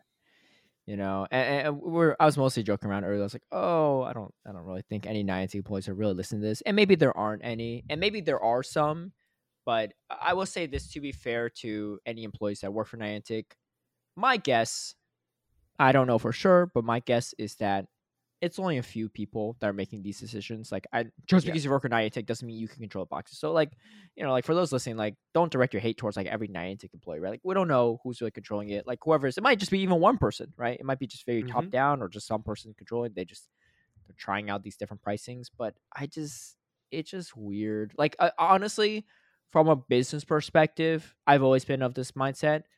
I think you're going to make more money as a company if you made these boxes better. Because you, uh, my guess is you weren't losing a ton of money last year during Halloween when you had these boxes. You could have just done the same boxes, if not better, right? Like it's not like people are going to forget how good the boxes are. Like everyone remembers. Like we're on what almost year seven this game. You know people remember because people always post these comparisons of like previous Mhm. boxes we had where we had like 32 raid passes and stuff and like all these like star piece and whatever for like 1200 right like it was like like we we have like we have screenshots of this stuff it's not like it goes away like people know what these boxes used to be valued at.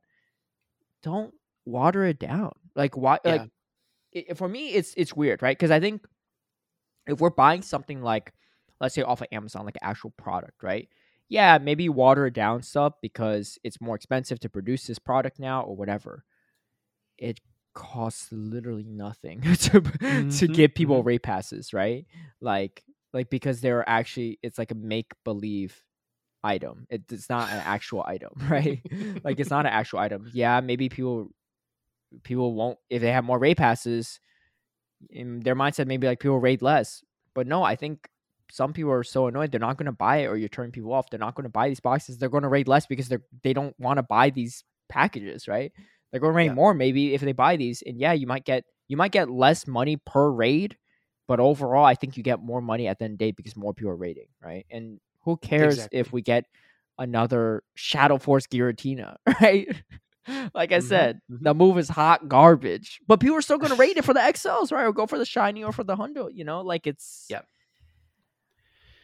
yeah i don't Yeah. know man I agree. Eh, And to your point, it, I mean, Niantic is a large company, right? It manages several different facets of the game. So this is, like you said, this is either a leadership or finance department just saying, you know, these are the prices we want to set. We want to see how customers respond, et cetera, et cetera. But nobody likes to be a guinea pig.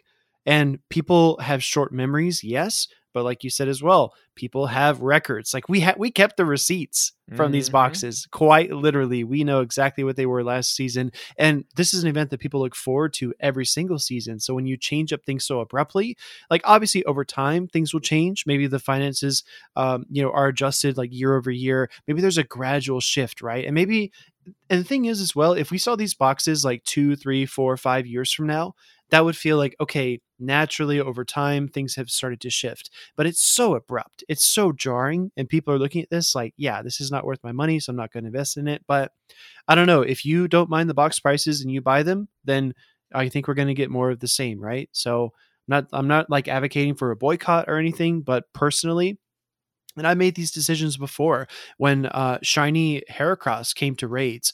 I didn't do any raids for Heracross because Heracross was pulled out of the wild. The Shiny Heracross was pulled out of the wild. And I didn't think it was fair for people in Florida who had lived there, you know, maybe a year or their whole lives, who have looked for this Pokemon and waited for it to not have the same access. So I didn't do any of the raids because it's my personal opinion not to. So if you choose not to buy the boxes, you don't have to feel guilty about it. You're not hurting anybody. You're just, you know, doing what you believe in. And if you do buy the boxes, you know, I guess go ahead and do what you feel. But at the same time, you just have to expect that it's going to have an effect. yeah yeah these boxes have been really weird for the past few few months or so Mhm. I, I really don't know what it is i mean maybe they are doing some quality testing but it just it, it just it just scares me because like if you turn off players there's gonna be less people who play the game and like we don't like i know Niantic doesn't want that like we don't want that Yeah. either right as people that love the game like we want more people to- to play the game we want more people to join the community not less Mhm. and I I just it doesn't give me a good feeling. But I don't know. We don't know why. it is what it is. Yeah. You know, it's No idea. hopefully it gets better. Like me personally, I won't be spending my money. Like I have Pokecoins, so I could always buy them, but I just don't like I have no motivation to at this point. Oh, But yeah. um you know, I think one like something I do like is they're like one dollar research tickets or whatever. Like those things have been kind of cool, especially because like it's like only a dollar to gift them or something like that, right? Yes, exactly. So that's like really Mhm. cool to do. Um, but uh, um, it's just I don't know. It like that's Yeah. that's a cool little microtransaction that I don't think is a big deal for people. But these boxes, yeah, and- so vixen. Full full disclosure, like I do get the community community day box. I need to work on how I say that word. Community day box every month just because I like the elite TMs and like of course I am a bit like overstuffed on those. I do have a lot of them and I could probably go several comm days without getting them. But I just like to support the community day and I like to buy the elite TM because I personally believe that that translates over to PvP. I think that when people see that, they see me purchase that, they say, "Okay, this person probably likes to battle." so they're showing support for the PvP aspect of the game. I might buy like a bundle of incense every now and then, and I do participate in those event tickets. But I stay a mile away from those boxes. I, I wouldn't touch those boxes with a 10 foot pole because I don't want to encourage those boxes as being good ideas by spending my money on them. Yeah, Yeah, they are. Man, I miss. Man, I, it actually really makes me sad when I look at those old boxes in comparison, because I'm like, wow, what? Like that's what we had Dude, before. And I honestly like at the had. time, yeah, like on at the time when we looked at it, we're like, okay, those are some decent value boxes. Like, we weren't like these are like the best boxes in the world. Because to be fair, like we've had even better boxes than this. You know, back in the day, Yeah. we had like better, like ton of rate passes. It was crazy how good some of these boxes used to be. But like at the time, we're like, eh, that's not bad. Like I probably, I probably bought one or two of those as well. Like I probably bought the Boo bundle. Now that I think about it, but like I am honestly, even if I didn't see the boxes from last year, looking at these boxes this year, I'd still would be like, what am I buying? you know, like like Mhm. it just it's feels it feels it's a even more feels bad moment when you look at last year's boxes. But exactly. Yeah, it's brutal. you know, it'd be like that. Anyway, we'll see how it goes. I mean, hey, we're ho- currently in Halloween Part One. Maybe maybe Halloween Part Two, we get some better boxes. You know, yeah, or maybe there's like a Christmas payoff, right? And they're like, you know what? Our pricing didn't work. We're gonna change things up. Here's like gangbusters Christmas deals. Yeah, let's let's hope they realize it before then. But yeah, if if not, yeah, because I know Christmas usually there's some decent boxes. I don't remember last year's. I think it was okay, but Mhm. the trajectory we're currently on, I'm a little Yeah. nervous. But we Yeah, shall see. We shall see. We'll see. Again, Anyway. like we have no we have no insight and no control. So Yeah, yeah, we don't. Um, so who knows? I mean, I, I to be fair, like uh, like I said, I don't think a lot. My guess is I don't think a lot of Niantic employees have insights too, and a lot of them play the game. you know, you think they Mhm. want to spend all that money on the Yeah. boxes? Probably not, right? I mean, that's gotta be that's gotta be. I always thought about that too. That's gotta be so weird. You're playing a game and you're spending money on your work, right? yeah. Like it's, it's just like it's like they're paying you, but then you're gonna spend the money they pay you to, to invest back into the company, Right? Which is an interesting concept. But hey, I mean, if you love the game, like I, I don't, I don't hate it, but it's it's Yeah. a funny thing to think about. Yeah, exactly. I mean, yeah, I think you said it really well. I mean, it's dicey and we're not sure if it will change, but hopefully we get some good news because um, I don't know what the overall revenue numbers look like or or how the company is doing or or what you know decisions are being made, but we care about this game and for you and me, this is kind of like one of our career paths in our lives, right? Doing Mhm. the casting. So we want to see this game succeed and um, you know, if we ever get approached about feedback or if we're if they ever come to us and say, you know, what do you think we should do? Obviously, we're going to be honest and tell them, look, these boxes are what what, what were you saying earlier, Caleb? These boxes are like Shadow Force. They're what? Yeah, hot, Hot garbage. garbage. hot There garbage. exactly. We know it. Maybe we should throw hot garbage on a on a merch on future merch. with a picture of the boo box. I'm just kidding. oh man. no, no, no, no. Uh, it'll be Shadow Force. sued. yeah, yeah. No, it'll be What Giratina. It'll be Giratina coming out of a box that's labeled 2022 box. that is absolutely hilarious, and I feel like we're gonna piss off a lot of people with it. So I will think about it. But Yeah, yeah, Hot that- garbage could be good. we'll muse we'll muse over it. We'll think about it. We'll it. muse over it. Anyway, what a great episode sixty nine. Did not disappoint. We skipped a whole week to store all this energy for episode sixty nine. What you? What, oh yeah. what are your thoughts on it? Dude, we always knew it'd be good, right? Yeah. I mean, it, it's just the the anticipation was there, the the content was there. It's just you know perfect. I already thought of the best title for this uh, this episode. Uh oh, what you got? What you think? Oh, honestly, you don't know. It's going to be hot garbage. yeah, All emphasize on the hot part. Hot, like sweaty garbage, All caps. People are gonna be so confused. right? Episode sixty nine was hot garbage. That's true. Come, yeah, come listen. Anyway, Sure. I'll throw up that poll on Twitter, so be sure to vote on it. I am super curious how people, what people do. Yeah, Maybe me too. Me and Speed are the corrupt ones here, but Could be. Yeah, we're not the nice guys anymore. We're actually the heathens. yeah, we're not the nice guys. This this episode's almost over. This is the last time we're nice. True. Agreed. Yeah. All right. Anyway, what a great episode. We will catch you in the next one. We may, maybe, maybe we'll have a guest for next one. We don't know. That's why I wanted to cover the Dia de los Muertos event just in case. Mm-hmm. If we don't, it's all good, but we might. So stick around. Best way to stick around, just follow us on all of our whatever podcast platform you do. Oh, and this is one thing I want to mention too. Give us a rating. A lot of these have ratings. I mostly listen on Mhm. Spotify, but I think Apple Podcast has ratings and Google Podcasts and stuff like that. Drop us a rating. Drop your honest review. I know a lot of podcasts are like, yo, drop us a five star, whatever. I'm like, I don't know. I feel weird about asking for a five star if you think we're like not a five star, you know? Maybe you're listening and be like, man, I've been listening to this podcast for a while and I don't I'm not feeling the five star. I Yeah. feeling like this podcast is hot garbage. You know, if it is, drop us that one star. You know, it's still it's still informative, right? Write some feedback. Yeah. Whatever. Yeah. Or or maybe, you know, you had a moment where you're like, man, I was thinking it, and then Caleb said it, you know, and then you you go and you and you hit that five star rating just for that one quote. I mean, you know, that's nice too. yeah, exactly, exactly. Anyway, we'll catch you next week. Uh, but have a good one. Happy Halloween events, and you know, go grind out those XLs, and let's wish for Speedy to hit uh, a, a Speedy veteran rank Oh yeah. and legend. Let me tell Telling you, you, dude. the bottom of the leaderboard is like the 3100s, 3200s at the moment. So it's getting kind of scary for you. I'm just saying. Dude, it's it's gonna be epic. Just watch. Look, I just want to let you know ahead of time, Speedy. Mm. I, I won't think any different of you, even when you don't have a beard. Just know that I said this early, back on episode 69, on October 25th, that I'll always stand by your side, even without you having a beard. What a true friend. Oh man. Exactly. and as a true friend, I'm also going to make sure you follow through on your bets.